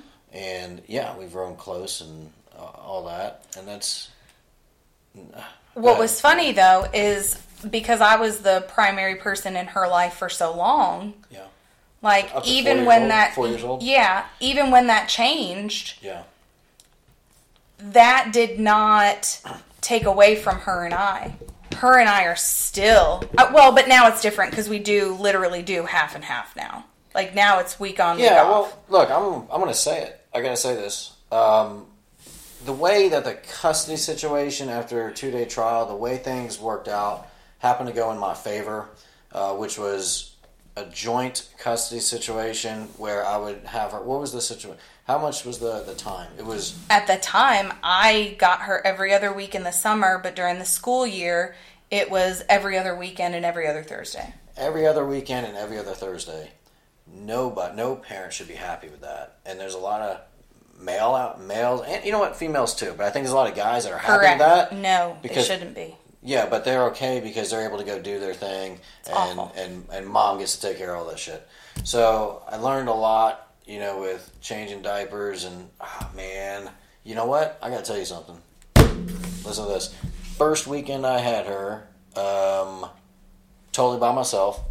Um, she was in the shower, and I was trying to figure out how to get you know get her clean, and she called me into the she called me into the uh, bathroom and said, uh, "Daddy, my uh, my my pee pee hurts." and I'm like, "Oh shit." Oh my god. oh shit.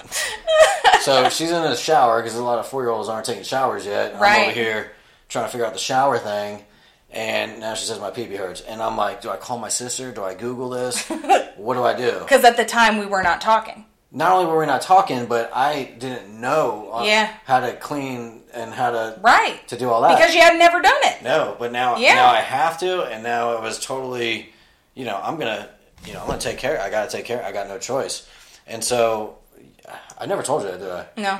Okay, so that was kind of crazy to me. It was like uh, it dawned on me, like, oh shit, it's it's time to everything. So that was your oh shit moment, and then, then on my end, I'm going. He has never done this before. He's going to drown her. Like you know what I mean? Like I'm not literally, I put a snorkel on her. but that's what I'm saying. You see what? It's both. Like you Yeah. were having anxiety as like a new parent of a four year old, and I'm having anxiety like this life that I have done nothing but tend to for the last four years. I literally now have to give her to somebody else. for eighty percent of time, whatever it was. Right? Like how is that? Yeah. He's gonna not. He's gonna mess her up.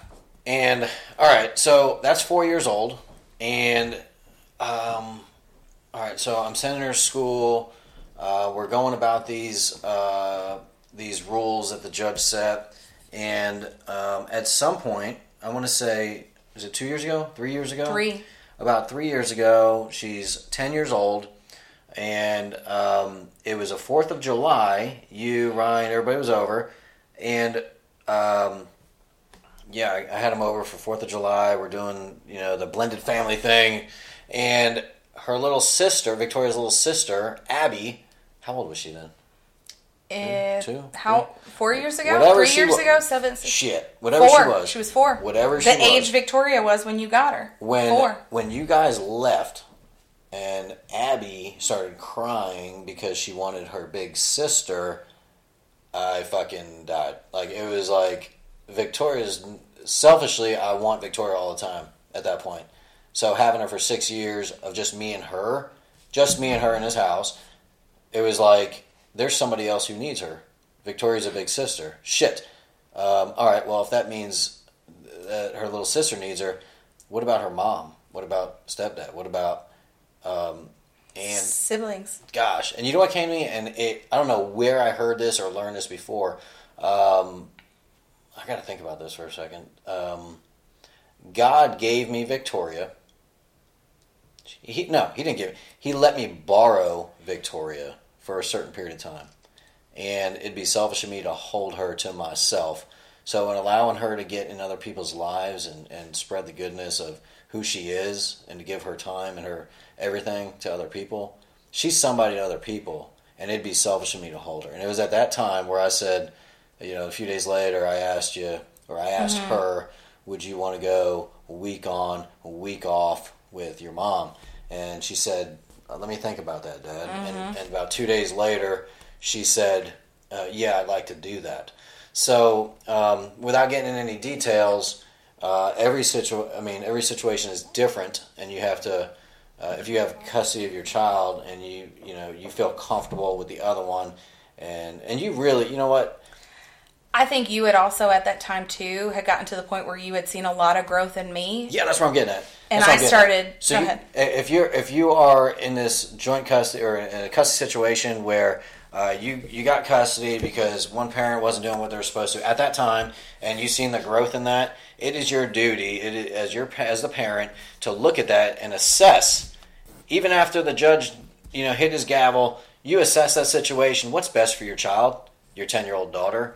To see your mom, right? To see your mom a little bit more than two times a week. That's kind of crazy, right? And it just on the weekends, you know. It, and I had to assess that. And if you're in that situation, please do not keep your kids from the other parent. That is so detrimental, and that's where I said, hey. Unless it is like a safety thing. yeah, it's a You know, safety thing. Yeah, hey, uh, if you're going to be around a shithead, yeah, I don't want my kid around that. You never worried about like No, you're not going to worry Yeah. about that. Um, if you don't have to worry about that shit, you know, be be decent to your kids.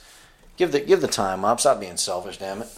too many divorced people use the child Yeah. to like get to the other person and i have a really good friend of mine now who deals with that with her ex-husband she has two beautiful children You know, and and you don't know every side, but- it's you're right and you don't um but it's it truly is unfortunate and you can see as an outsider how it does affect the children i think Yeah. when you're in it it's really hard but what i will say is you and i both where we have always saw eye to eye mm-hmm.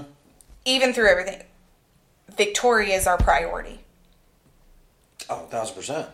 we will always do what is in the best interest of Victoria. And that is what our common ground is. Like, we'll still disagree from time to time on certain things. You know what I mean? Would we be friends right now if we didn't have Victoria? Probably not. I would agree. Yeah, I don't think we would. So common ground um, would be a child, and you got to make the best of it. So, um, I don't know. I encourage parents to. Awkward. No. Yeah, fuck it. It's not. I, I encourage parents though too, like we're also really open with our child. Like she can come to us and ask us any question. You know, she has I mean, my goodness. Rewind to November when she was in the hospital. So she was with it was the week she was with me. And she's old enough. She has pretty severe asthma. For those of you that don't know, our 13 year old has really bad asthma. And it was in a week that she was with me, and she um, had she she was hospitalized because she had a severe asthma attack that they could not get under control. And so I called John. He came up to the hospital and they admitted her into the hospital. And so now we've got our child in the hospital bed and a chair and a sofa. How are we going to make this work? Because neither one of us were leaving her. So she's 13, 12, thir- almost 13 at this point. We're sitting there. It's like midnight. We're trying to go to sleep. I'm on the couch. He's in the chair. And Victoria just starts cracking up. And we're like, what is so funny about the situation? Because this sucks and we're scared. And she just goes, When was the last time you two slept in the same room? And he and I looked at each other and we just couldn't help but crack up. Because even the 13 year old, like in that moment, realized how awkward and funny at the same time this was. Because we can honestly say we never ever thought we would be in the same room overnight again. Mm. Ever.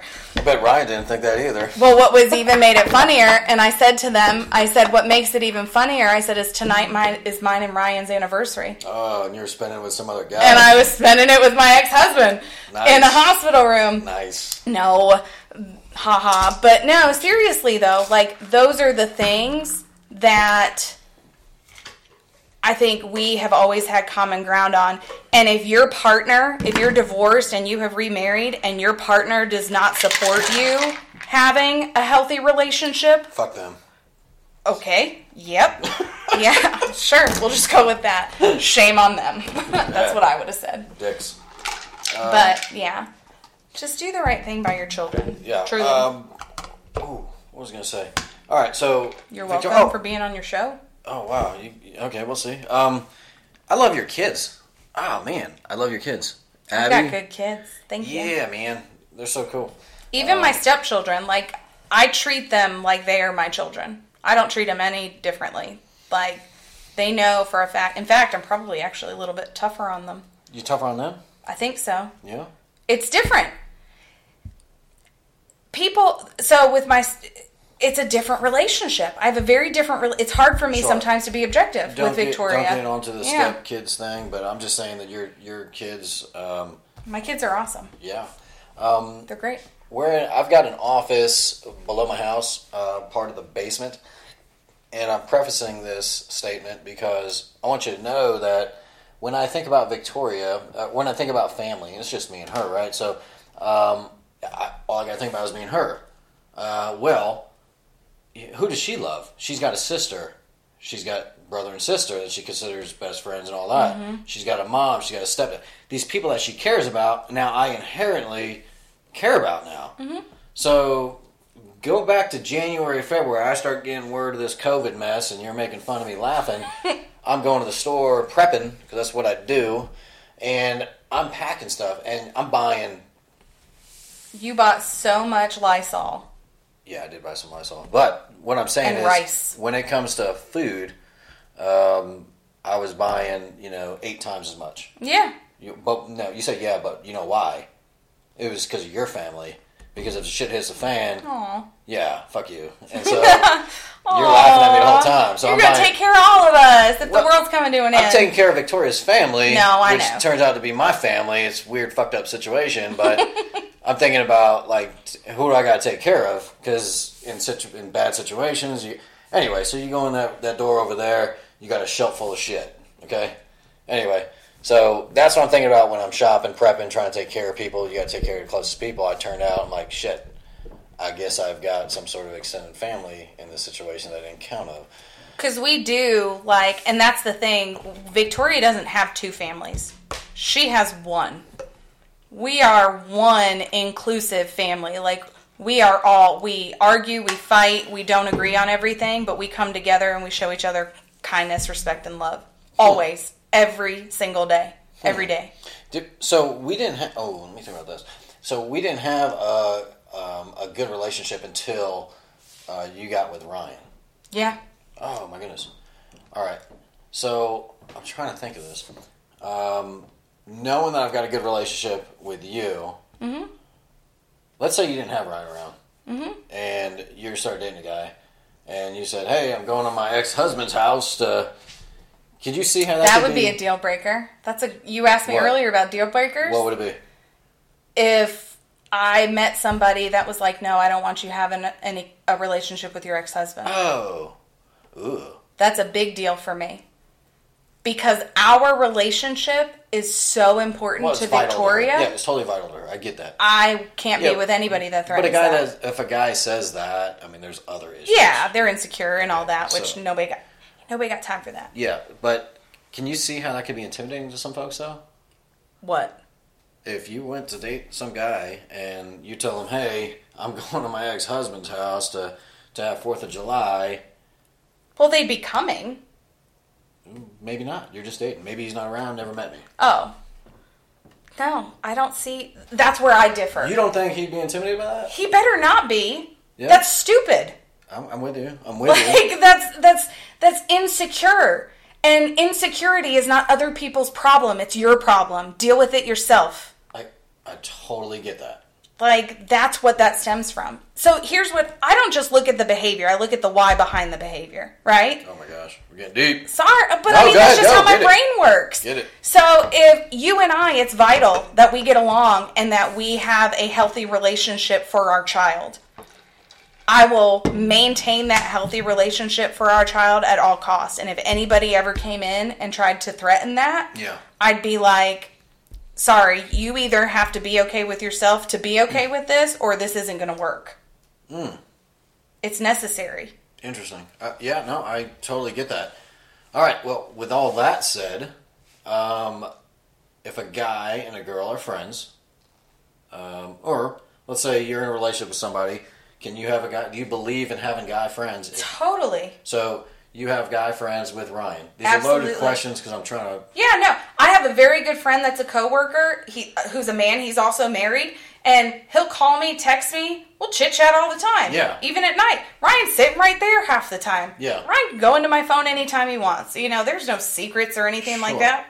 He can he can do whatever he wants to if he feels like he needs to. But I can honestly say we've never done that with each other. We don't feel the need Never because we trust each other. He's never felt the need to do anything. Never once. That's awesome. Never one time. Good. And I have never once done that to him. One time, I take that back. One time, and it was because he was just being an idiot.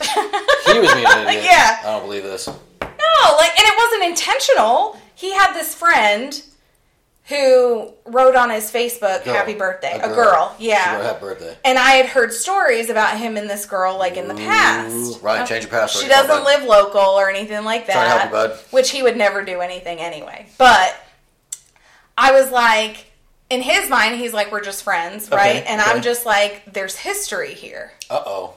What is this like? Yeah. Right? Like, what's happening? Okay. And so- hold on, because she said happy birthday. No. She said happy birthday. Yep. Oh, It bitch. wasn't just happy birthday. No, it's not just happy birthday. He said thank you. Oh, and then she replied back with I it's been so long we should catch up. And then his response back was, "Yeah, hit me up. Here's my phone number." Ryan, you son of a bitch. I mean, cle if he was trying to do anything, he's an idiot because it was out there on Facebook. That that you know what I mean? move. Oh my move. gosh. Bad move, dude. But I went up to him and I was like, What are you doing? He looked at me like I had 10 heads. He's like, What are you talking about? And I was like, Why are you giving her your phone number Well, look, the people when you wanna- guys have this history? And he was like, I'm sorry. I didn't realize it bothered you. I will make sure that there is no communication. I need to ask something. And then, hold on, let me finish. She always interrupts. She texts him. It's all in how you respond, right? Like, if she texts him tomorrow now, I would not care because I know and I trust him, Yeah. right? Okay, okay. But the following year on his birthday, she texted him and he came into the bedroom. Sweet, beautiful. He came into the bedroom and he was like, Babe, oh, this is funny. I'm gonna show this to you Holy because I don't want you to like freak out, but I'm gonna delete it. She texts me, I'm getting rid of it, wanted you to know. Holy shit. S- People want to know, scale of 1 to 10, how hot was she? No. I mean, she had a nice body, but her face was gr- ugly. Ryan, text me, bud. Stop. I know. Gross. I want to know if she was hot or not. She wasn't. to you, your standards. Uh, but I'm pretty honest about that. I, I think I so. give credit where What, credit's 1 to 10. due. 1 to 10. Yeah, seven. A 7. Uh, pretty good. I think she had like a body of like a nine. I've done less. We should. Ew, that's so gross. I feel like we shouldn't even be rating women. That's so awful. Uh, it's very superficial. it's very superficial. Yeah. But we're drinking. And by We I just mean mean it. We just mean it in like lighthearted fun. You're beautiful, no matter what you look like. Who are we truly. Women in general. You know how many women like have body image issues and stuff like that? My gosh, we shouldn't be sitting here rating women. That's something. You know what? You're totally a thousand percent right. So what I should have said physically, where's she at? Physically, you said seven. I don't know her, but there's a lot of fives I'd like to hang out with, or that I would, Sure. out or that I do hang out, or whatever the case. And so that Right. five with But what's a seven to me might be like a ten to somebody else. to Ryan. Ryan, You're so gross. Oh my god. I'm sorry, dude. This is too easy. She's throwing softballs out here. No. But I will say, as I get older, the whole looks thing. Um, I mean, it's it's great. Yeah. But, but shit, I just want to hang out with somebody, right? It's the emotional connection and the intimacy as you get older sure, that sure. matters so much more than any of the physical stuff. yeah. Because it's that that heightens the physical stuff. Heightens the physical stuff because It truly does. Yeah, because you're connected. Mentally connected. Yeah, Absolutely. Very, very true. And uh, shit, ten years ago, five years ago, no, different person over here. Mm-hmm. Whew. Golly, I don't think a lot of guys learn that I agree. ever, ever. They're worried about like the arm candy. You think that's what? No, I don't. I, as a guy, that, I don't think that's what we're worried about. What are you worried about? Worried about. Um, I think it's just being a man with like, oh, she's very pretty. I'd like I to be with definitely think men are more visual than Okay. women. You think? I do. I don't know about that. Most cases, not all. Yeah. But I do think in most cases, men just tend to be much more visual than women. Women, No, I, I would say this: men are more superficial. How about that? Okay, yeah, you could say it that way. I will say that. Coming down on mankind here, but I'm serious. Like superficially, I'm physically attracted to you. I want to be with you. Not let me go through my checklist and make sure you match. And women are very different. They're like, man, he's hot, but. But yeah, absolutely. Yeah. Or he's funny. He's smart. He's got a great job. He, uh, you know, he, he he wants to have kids. But he's kind of an asshole. No, no, no, no. But he's got a dad bod, or something like that. Let me tell you something. A Oh, dad bod can be so hot. A dad bod can be hot. Totally hot. Seriously? Oh my gosh. I yes. Good for you, Ryan. Good for you, bud. Stop. I told this story to my husband. This is how I wish he was here right now. I do too, actually. I'm sad that he's not. I told this story to my husband. Call him up. Gosh, and I hope no they know, they don't hear this because I'd be so embarrassed. I can't tell the story because I might have to see these people later. There, well, let me see if I can. No, fucking tell the story. You No! can't just leave us on like that. There was a situation that arose at a school event. I won't say which child, where a dad had made a comment to his daughter, and I overheard it with one of my other mom friends from the school. And he was not like a great body. He was not like anything. You know, he wasn't like walking down the street. You'd be like, damn, look at him. okay. But what he said to her, his daughter, I'm not going to say it. You can't say they, what he said? No, Oh, this is bullshit. because if they listen to this, they're going to know, and I don't need them to know. And so they they said they were like Sorry, guys. me and her, me and my friend, my mom friend. We looked at each other. We were like, "Oh my god, that's so hot!" Wow. Like, and he's not like anything special, but it was just the way he was interacting with his child that really just like rocked our world. And I went home and told my husband about it. That's so funny. so you're telling your husband about this guy. That rocked my world that day. Yeah, He's bringing you his phone with his girl saying happy Yeah. birthday.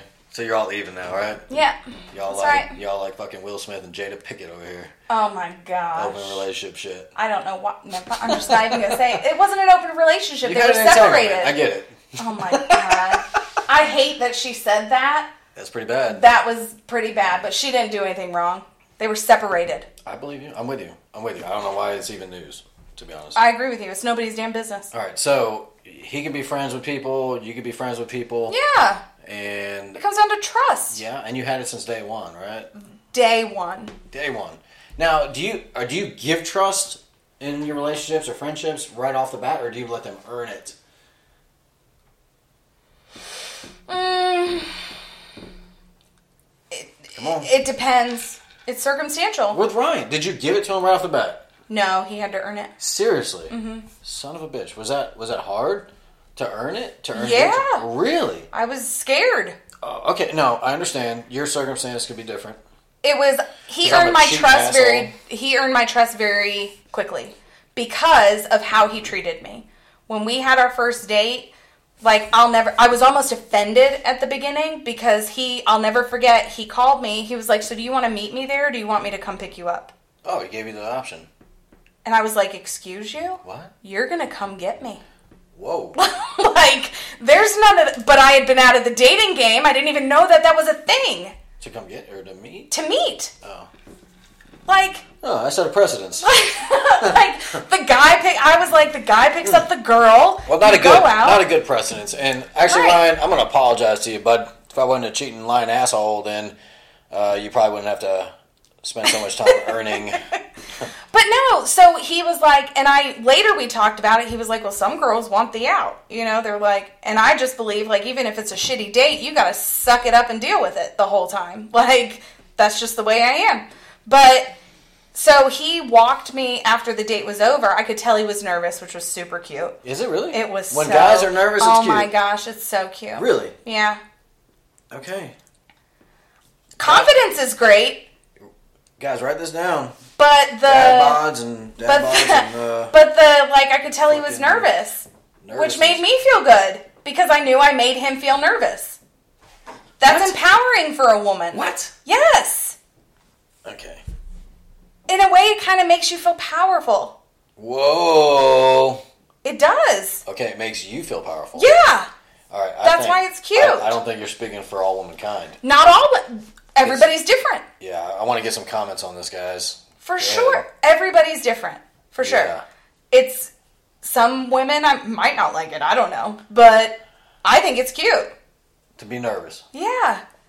Confidence grows in time, like as well, you know? Because there are times now where he comes at me like so sternly and just point on, and I'm like, damn, Yeah, there you go. you are hot. Yeah, I'm gonna lead the army. Anytime that man is fixing something, mm, What's he fixing?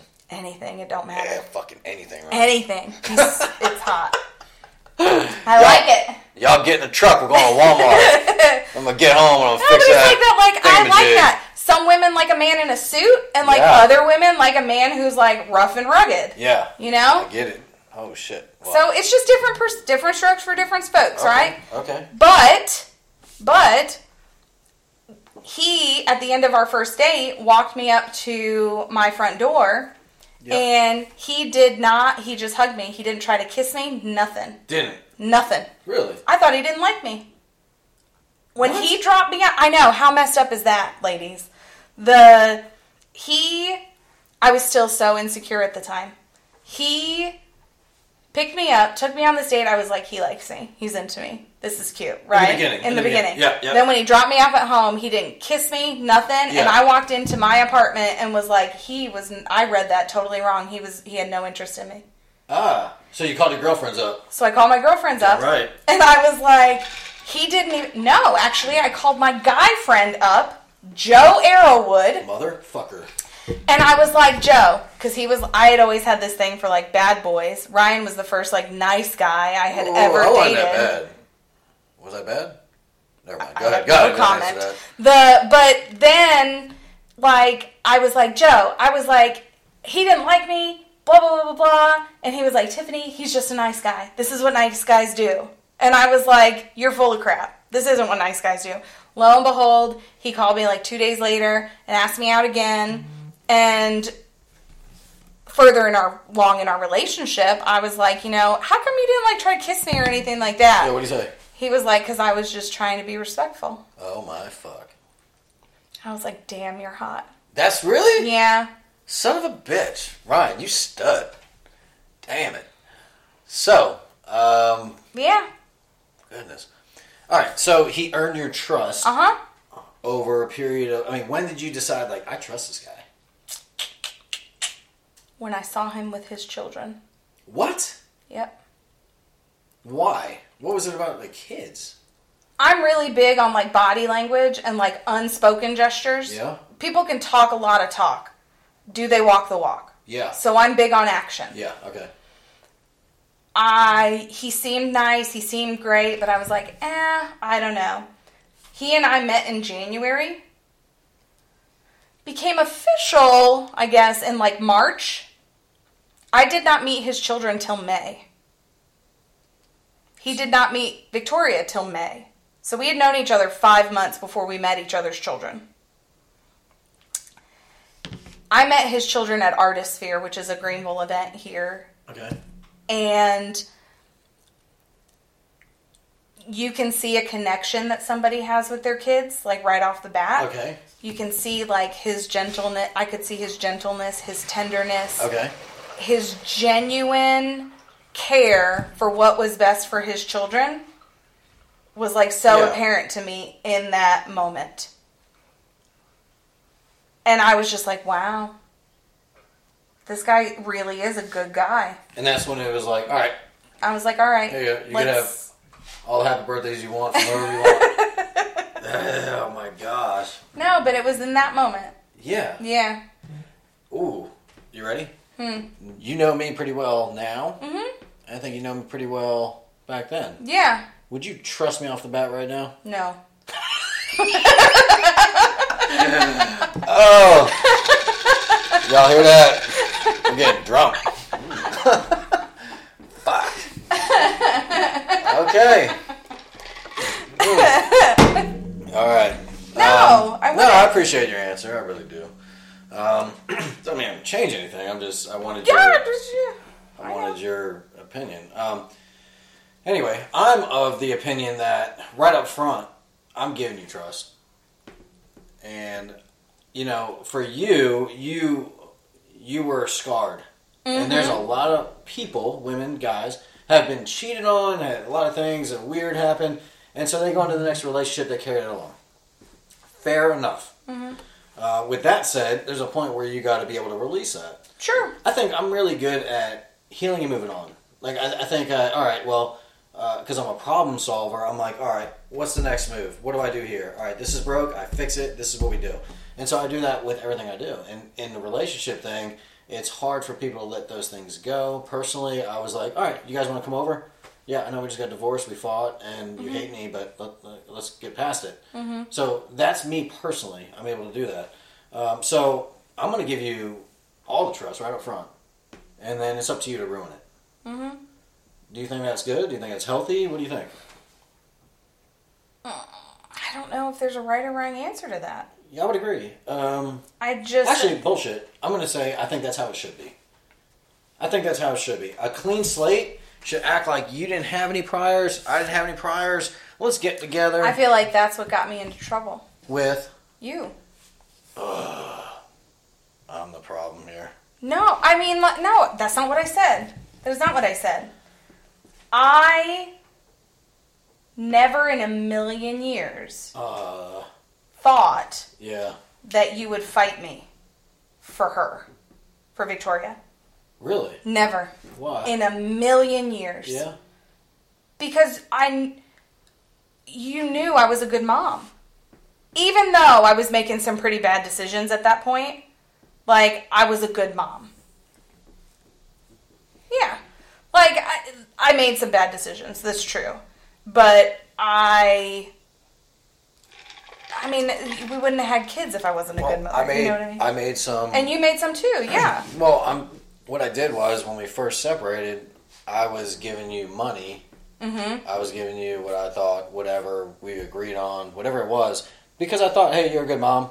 Um, this is how it's going to be. I'm going to relinquish. I'm going to. You're going to get custody, and I'll visit, and that's. And I was young at the time, and when that happened, like, so we were together when we were 16 years old, 17 years old, 16 Yeah, or 17. okay, okay. Now we're getting divorced at what, 23, Whatever. yeah. 24, Yeah, okay. somewhere in there. Okay. I, you sowed your wild oats while we were married. You go on. I did not. And so when we got divorced, when we separated and stuff like that, I was like, let me sow my wild oats now. Ooh. And you did not like that because of what I was doing. It wasn't because what It was who were I was around, No, no, it wasn't who you were around. Who I had Victoria around. That's right. Yeah. So I Right. I accepted the fact what you were doing. I knew that in my Yeah. mind. Uh, but when I caught It was never, and just to be clear with everybody, it was never like drugs and stuff like that. And it was never anything like that that she was around. It was nothing like that. Never. okay. So I caught wind that uh, character was around. Right, yeah. And that's when I should not have been dating the guy that I was dating. Okay, and Yeah. that's when I put my battle hat on and Right. decided I need at any means necessary, and uh, fought for custody. And at that time, right, and at that time, you got to remember you were not involved as a dad. And I never in a million years Mm-hmm. thought, because I've always felt like you knew I was just going through whatever that phase was that I went Uh, through. I was going to accept that. I never thought that you would fight me like you did. And then when things changed, when that happened, like Yeah. when the court was like, no, Yep. Boom, I got my shit together that quick. No bullshit. They they had to slap you on the wrist twice. Guardian No. ad litem. Yeah, bullshit. They said stay away from that dude, and you didn't. Yeah, I know. They gave me a warning. I was like, they're not going to do anything. There's crackhead moms out there that keep their kid. And what'd you do? I was still around the guy. And what happened? You know what I'm saying? That's, what I'm saying. That yeah, I'm agreeing with you. That's what I'm saying. Okay, okay. Maybe we're, we're I think we're saying the same thing 2 I'm different sorry. ways. They warned me not to be around the person that I was around. I was still around him anyway because I was in that phase like nobody's going to tell me what to do. Okay. You know what I mean? Your mom did though. I my mom told me, my dad told me, uh. my brother told me, and I was like, these people don't know anything. I thought I knew everything. Yeah. I was dumb. I was young and dumb, and naive as can be. Naive as can be. Very, yeah, I got you. As soon as they were like, because what they did was they stripped me of my parental rights, Yeah. all of them. That day that that happened, I got my shit together, and I because I could not believe that was happening. Let me ask you this: Is that when you got rid of him, or Yeah. did it take? No, that it was that moment when that happened. Yeah. I was like, "What the fuck are you doing? Yeah. Did you see? This is real." did It was that for moment when it was real. Yeah. Because before then, it wasn't real to me. Okay. I never thought that anything because I was providing for her. It was truly about like his character and stuff that he had done in his past that was she was being around now. And so I was like, they're not going to fault me mm-hmm. for that. What I didn't realize was that was being looked at as like my character too. Like my judgment was coming into question. I didn't see it that way at the time. When they took her, like when they stripped me of my parental rights, Yeah. that was when I was like, oh my God, this is real. That moment was when it got real for me. They reinstated them, you know, like, Yeah. because then time, what happened was they took them, time had to pass. They saw that I wasn't around the guy anymore. They This guy was- reinstated This them. guy was a real piece of shit. he was a piece of work, yeah. Piece of work. Piece of shit. I'm gonna say that. you don't have to say that, but um, and I knew it. And I've got this thing that I've gotten better and better at. It's called patience. Mm-hmm. Not real good at it, but I had to sit there and watch and listen Yeah. I had two private detectives. I had. Yeah. I was personally. You don't know this. I went and got night vision. Oh, that's so weird. You know why that's weird? Why? Well, I got custody though, right? Because I had to get footage of that dude doing things and whatever. All they had was him coming and going from my apartment. How do you think that happened? How do you think that happened? It was either you or the private detective, one Yeah, of them. We'll leave it at that. So we had to get all that information, and and man, it was just so wearing to Yeah. for year whatever to, whatever it was to get all that stuff. Uh, let me back up. Um, as a man, as a woman, as a person, you have to have lines in the sand. Um, what you're willing to fight for, what you're willing to die for, even. My biggest fear, uh, I got, I got a few, other than regrets. It's tornadoes at night. oh my god. Hey, come on, fuck it, that's scary as shit. You can't see them coming. Okay. And prison. Prison. Prison, yeah, prison, because I feel like that's a real thing that could happen real quick. Um, you know, for instance, you, you can have a you're you're in a car rage. You get out and you punch a guy. You're in jail. Yeah. you can't just punch somebody anymore. You know, Right, yeah. you're, you're in trouble. So, like going through all that uh, was pretty stressful um, because I felt very on edge. I had to be patient to be able to do all that stuff. Uh, I didn't. I didn't want to fight you at all. I didn't want to go through any of that shit. Mm-hmm. I thought that hey, this is going to be a cordial whatever. We had no assets. We had no money to fight over. Right. 23, 24, whatever it was. I did think you were a good mom. Now this knuckleheads and and it just totally threw me. Well, and you even said that in court because I remember you being on the stand and going, "This is so out of character for her." You said those words. Okay. You were like, "This is so out of character for her," and I remember watching you say that Mm-hmm. and thinking in my head, "He just said that this is out of character for me. This is not my normal behavior. Surely that- they're not going to take her." You know. But that's the way I like. That was how my brain was processing it. I can tell you right now, I would never in a million years make those same mistakes now. No, I learned from point. them. I Yeah. get it. I get it. Not in a million years would th- you think that would happen. No, gosh, Um, no. So what you went through was like a phase. Was it like? you- It was a little. It was a phase, and it was also a rebellion. a rebellion, I was never a rebellious kid. right? I was always put together. I did what my parents told me. I did what made them proud and made them happy. Like, I was everybody's ray of sunshine. And so when I finally got my first dose of independence, I was like, fuck him, fuck them, I'm doing what I want. She's fired up right now. And it backfired horribly because my family was telling me, you are getting out of control. And I was like, you guys don't know what you're talking about. Look at everything he's done in the past. In the past Exactly. versus what I was. Exactly. My brain was not working. Like, I was so consumed by anger. Really, Yeah. Anger was, brought you to him. Yeah. Okay, I get I get that, but Yeah. but anger brought you to, um, I guess risking. I never realized. Even though they fucking told you. even though they told me even though they told me it's like telling it was like it's kind of like you know how you can tell an alcoholic they have a problem and they're like no i don't i can handle it Yeah. Okay. it was like that i was in that mindset i was like i don't have a problem like this isn't a judgment issue i've got great judgment when have i ever had bad judgment show me when i have ever had bad judgment Wow. never Here's because up until that moment no but seriously though up it. until that it. moment Yeah. I'm sure it's probably hard for you to even pinpoint a time that I had some bad judgment.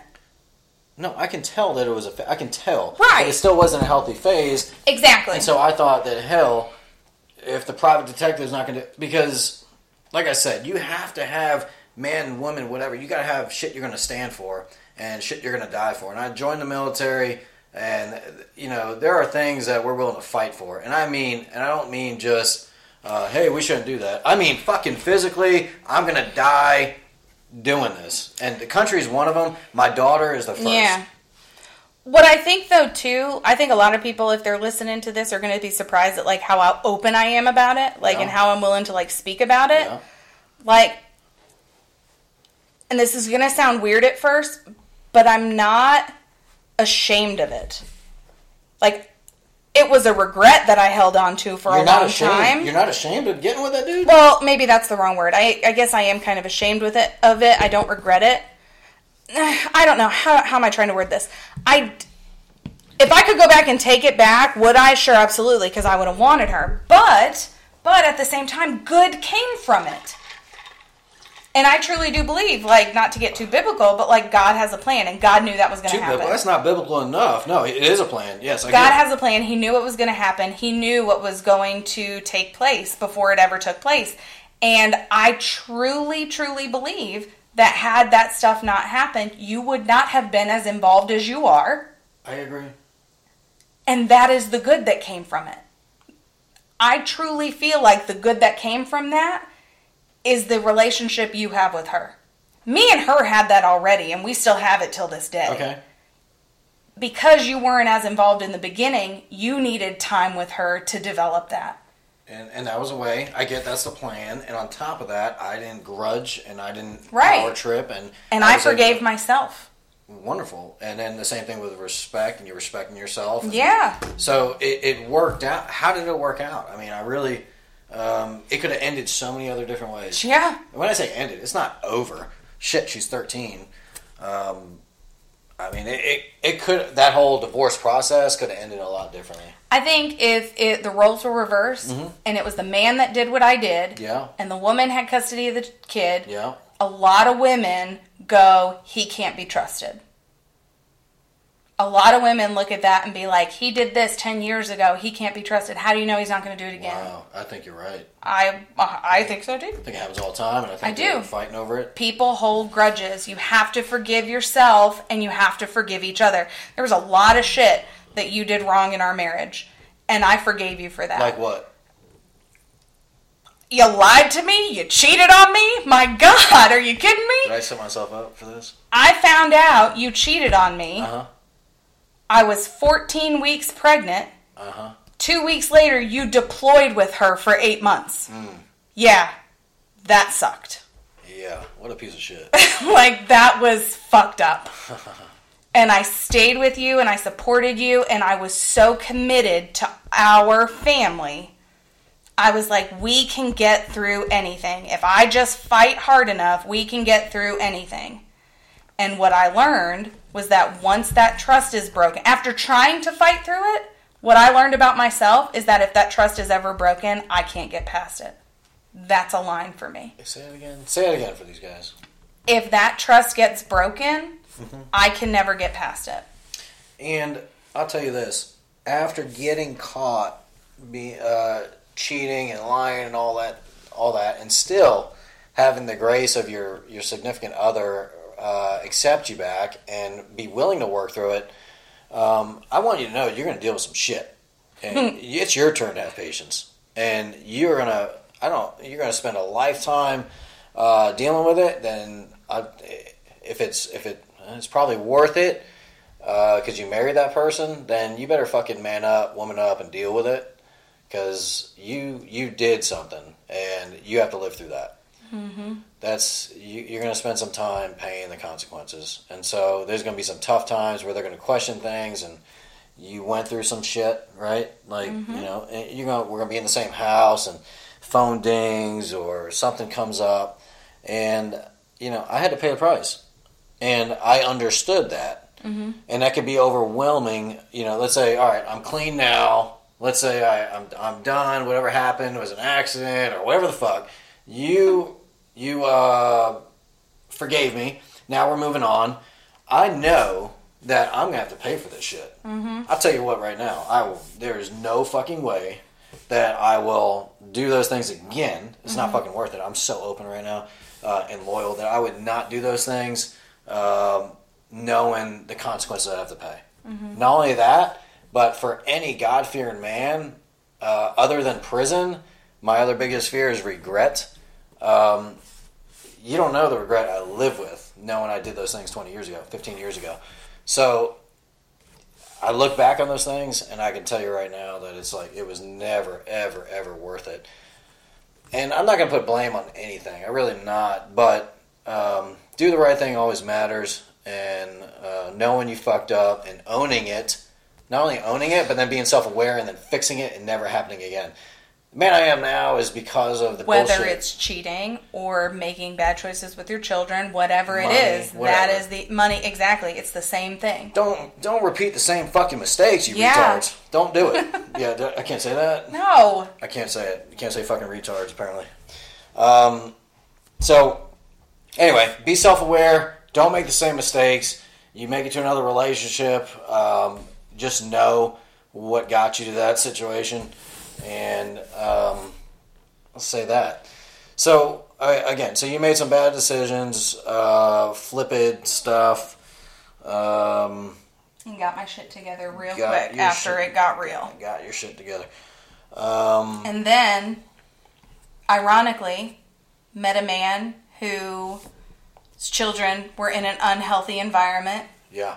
Wow. What I learned, Wow. and I thank you in a way for this because what I went through. I'm responsible for you and Ryan. I'm taking No. You need to thank me, no, Ryan. stop. The going through what we went through in our divorce was the most miserable thing I think I've probably ever been through, aside from losing my dad. Ooh, like losing my dad probably was number one because you can't fix death and i always felt like even though i messed things up like i could eventually fix them over right, time right? but it was the most i have never felt so inadequate so invaluable. I felt worthless. I felt like nothing when i went through all of that. At, whoa, whoa, at what point? When they took her from me. When they took her from you is when you just felt rock bottom. rock bottom. I'm changing shit, yeah. And it's unfortunate that it takes something fucking crazy. yeah. I hate that. I hate that. It's it's it, that's so natural I everybody. hate, yeah, but at the same time, like I thank God for it because I'm like, damn, because I know what rock bottom is, I will never be there, ever Mm. again. I get it. So then I meet a wonderful man who has these No, amazing that. children. Hold on, hold on. I'm gonna drop a bomb on you real quick. Okay. Rock bottom. You know what rock bottom is? You ready? You ain't ready for this. Hmm. And I'm drunk enough to say it. All right, here we go. Rock bottom is fighting for something for two and a half years and not. You know, I'm fighting for my custody of my daughter. I know I need to get her, and it's not working out. The guardian ad litem things are happening, things aren't happening. All this money, I lied on a credit card to get thirty thousand dollars to to to fucking pay for shit. Um, never asked anybody for money, but I lied on credit cards, had no money, and I was 120 fucking pounds, couldn't eat, couldn't do shit, and I just didn't see anything going in my way, and I was doing my best to work, um, and I was rock bottom. That was rock bottom for me. Is when the most important thing in my life was around somebody, and all I could think about every day, because I had a GPS on yours and his vehicle, scooter. He had, he drove a scooter, fucking loser. He had a truck. He had a truck that he kept getting fucking. He had two DUIs Yeah. and bullshit. He was a piece of shit, and I was willing to do anything. I climbed through woods, poison ivy to get fucking footage. Yeah. Uh, I, okay, and there was one time that I couldn't take it anymore. Done. Rock bottom. Fuck this. Two and a half years. They're not giving me custody. If they're not going to give it to me, she's still not going to be around this guy. I'm going to kill him. I'm going to kill him. And I'm going to shoot him. Oh my god. Yeah. So I grabbed a gun, my bottle of Jack Daniels. No. Yeah, I drank half of it. Driving to your house. Stop it. You ready? I get a call eight at eight p.m. from my attorney on a Friday night. He called me up and said, "Hey, you got custody. You gonna pick her up Monday?" I pulled over and cried. what are you shaking your head for? I just think about like it takes me back to that time, and I'm like, gosh, those were such horrible times. Yeah. Well, what do you want to die for? Hmm. I was. I was. That was it. Didn't no consequence. Nothing mattered. Except her. Yeah. I was that's that's horrible. Yeah. At that time for me, I felt so ashamed that I was that naive and that stupid to think that they would not have like done that, You- you- to think that they would have taken her. You know what I mean? When cuz I never got a phone call. I found out in the mail. Oh, really? Yeah. Mail. Mail. They mailed me the results. The guardian litem. Because what happened was, oh, because you I, I didn't have an attorney. Ah, I had no money. Yeah. So I was broke as a joke, and I'll never forget on Halloween that year, you asked me to come trick or treating with her. I had no gas in my tank. Oh my goodness. And I was like, how am I going to do this? I remember taking groceries back to Walmart. So they gave me cash back. I feel bad. so I could put gas in my car ah. to go trick or treating with her. You know how bad it felt to like I had to hurt you. No, I know. Financially. I know. That's how this divorce court thing. That's how it works. Yeah. most money wins. That's right. And you had it. I didn't. Fuck. And I, for me, like, I felt so worthless At that point, when they took it. when they took her. Yeah. When I had no money, I was like, I'm afraid I'm going to be evicted. Like, how am I going to provide You for my evicted. daughter? Twice.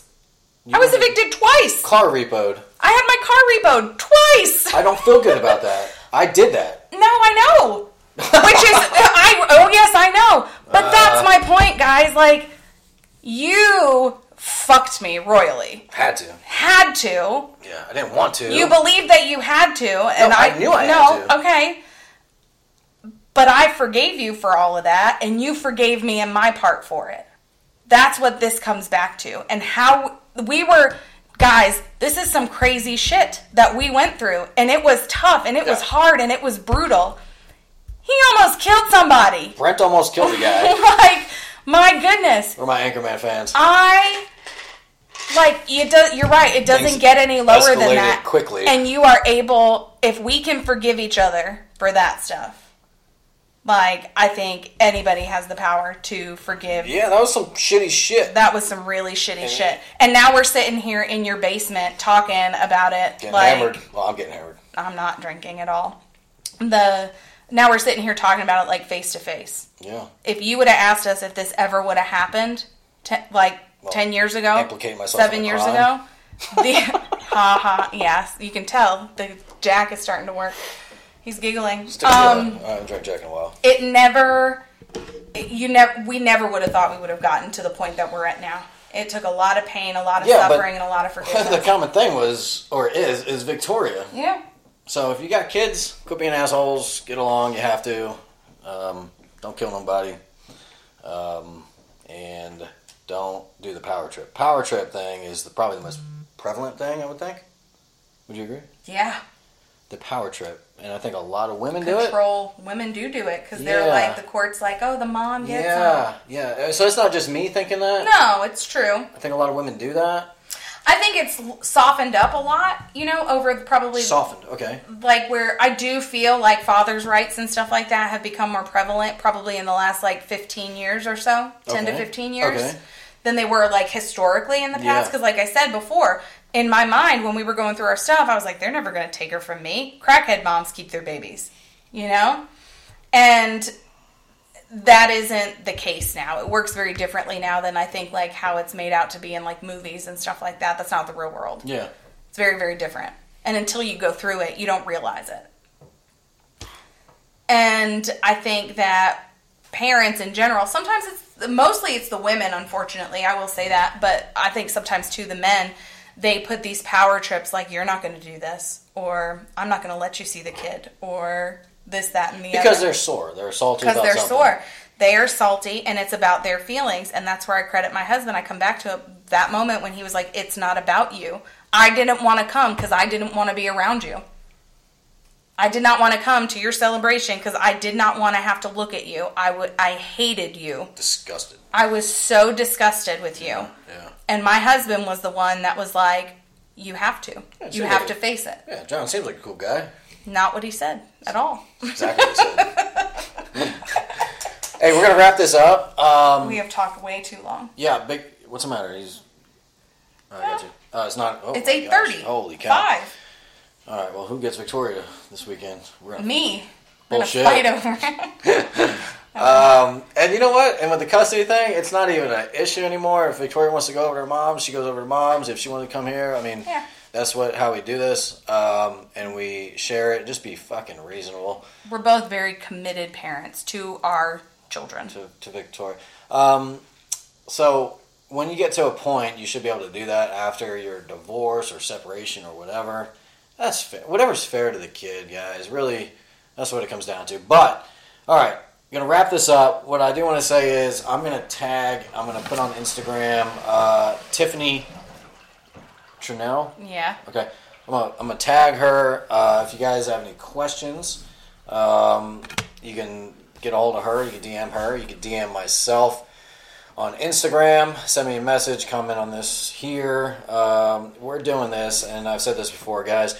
I'm doing this to help people. We're underneath the personal development um, section on iTunes, and um, I want to be able to give back. Uh, Tiffany wants to be able to give back. Anybody I put on this show is going to want to give back, and so that, that's what this is about. So we want to help people. Uh, hopefully, this has been helpful. Any critique, all critique, let me know. What do you got to add? What do you got to close with? I was just gonna say, Say yeah, it. reach reach out if anybody has questions. I'll always help anybody, but just keep your hate mail to yourself. Oh, hate mail? Nah, take it. Give it to yourself. My goodness. All right, wrap it up, guys. Hopefully you enjoyed. Hopefully this helps. Hopefully this helps people. Uh, you want a drink? No, I'm hot. You I'm don't air, getting air conditioning. It's hot right. down here. I'm gonna make another drink. We'll see you all next week or whenever the hell I post. Love you. Bye.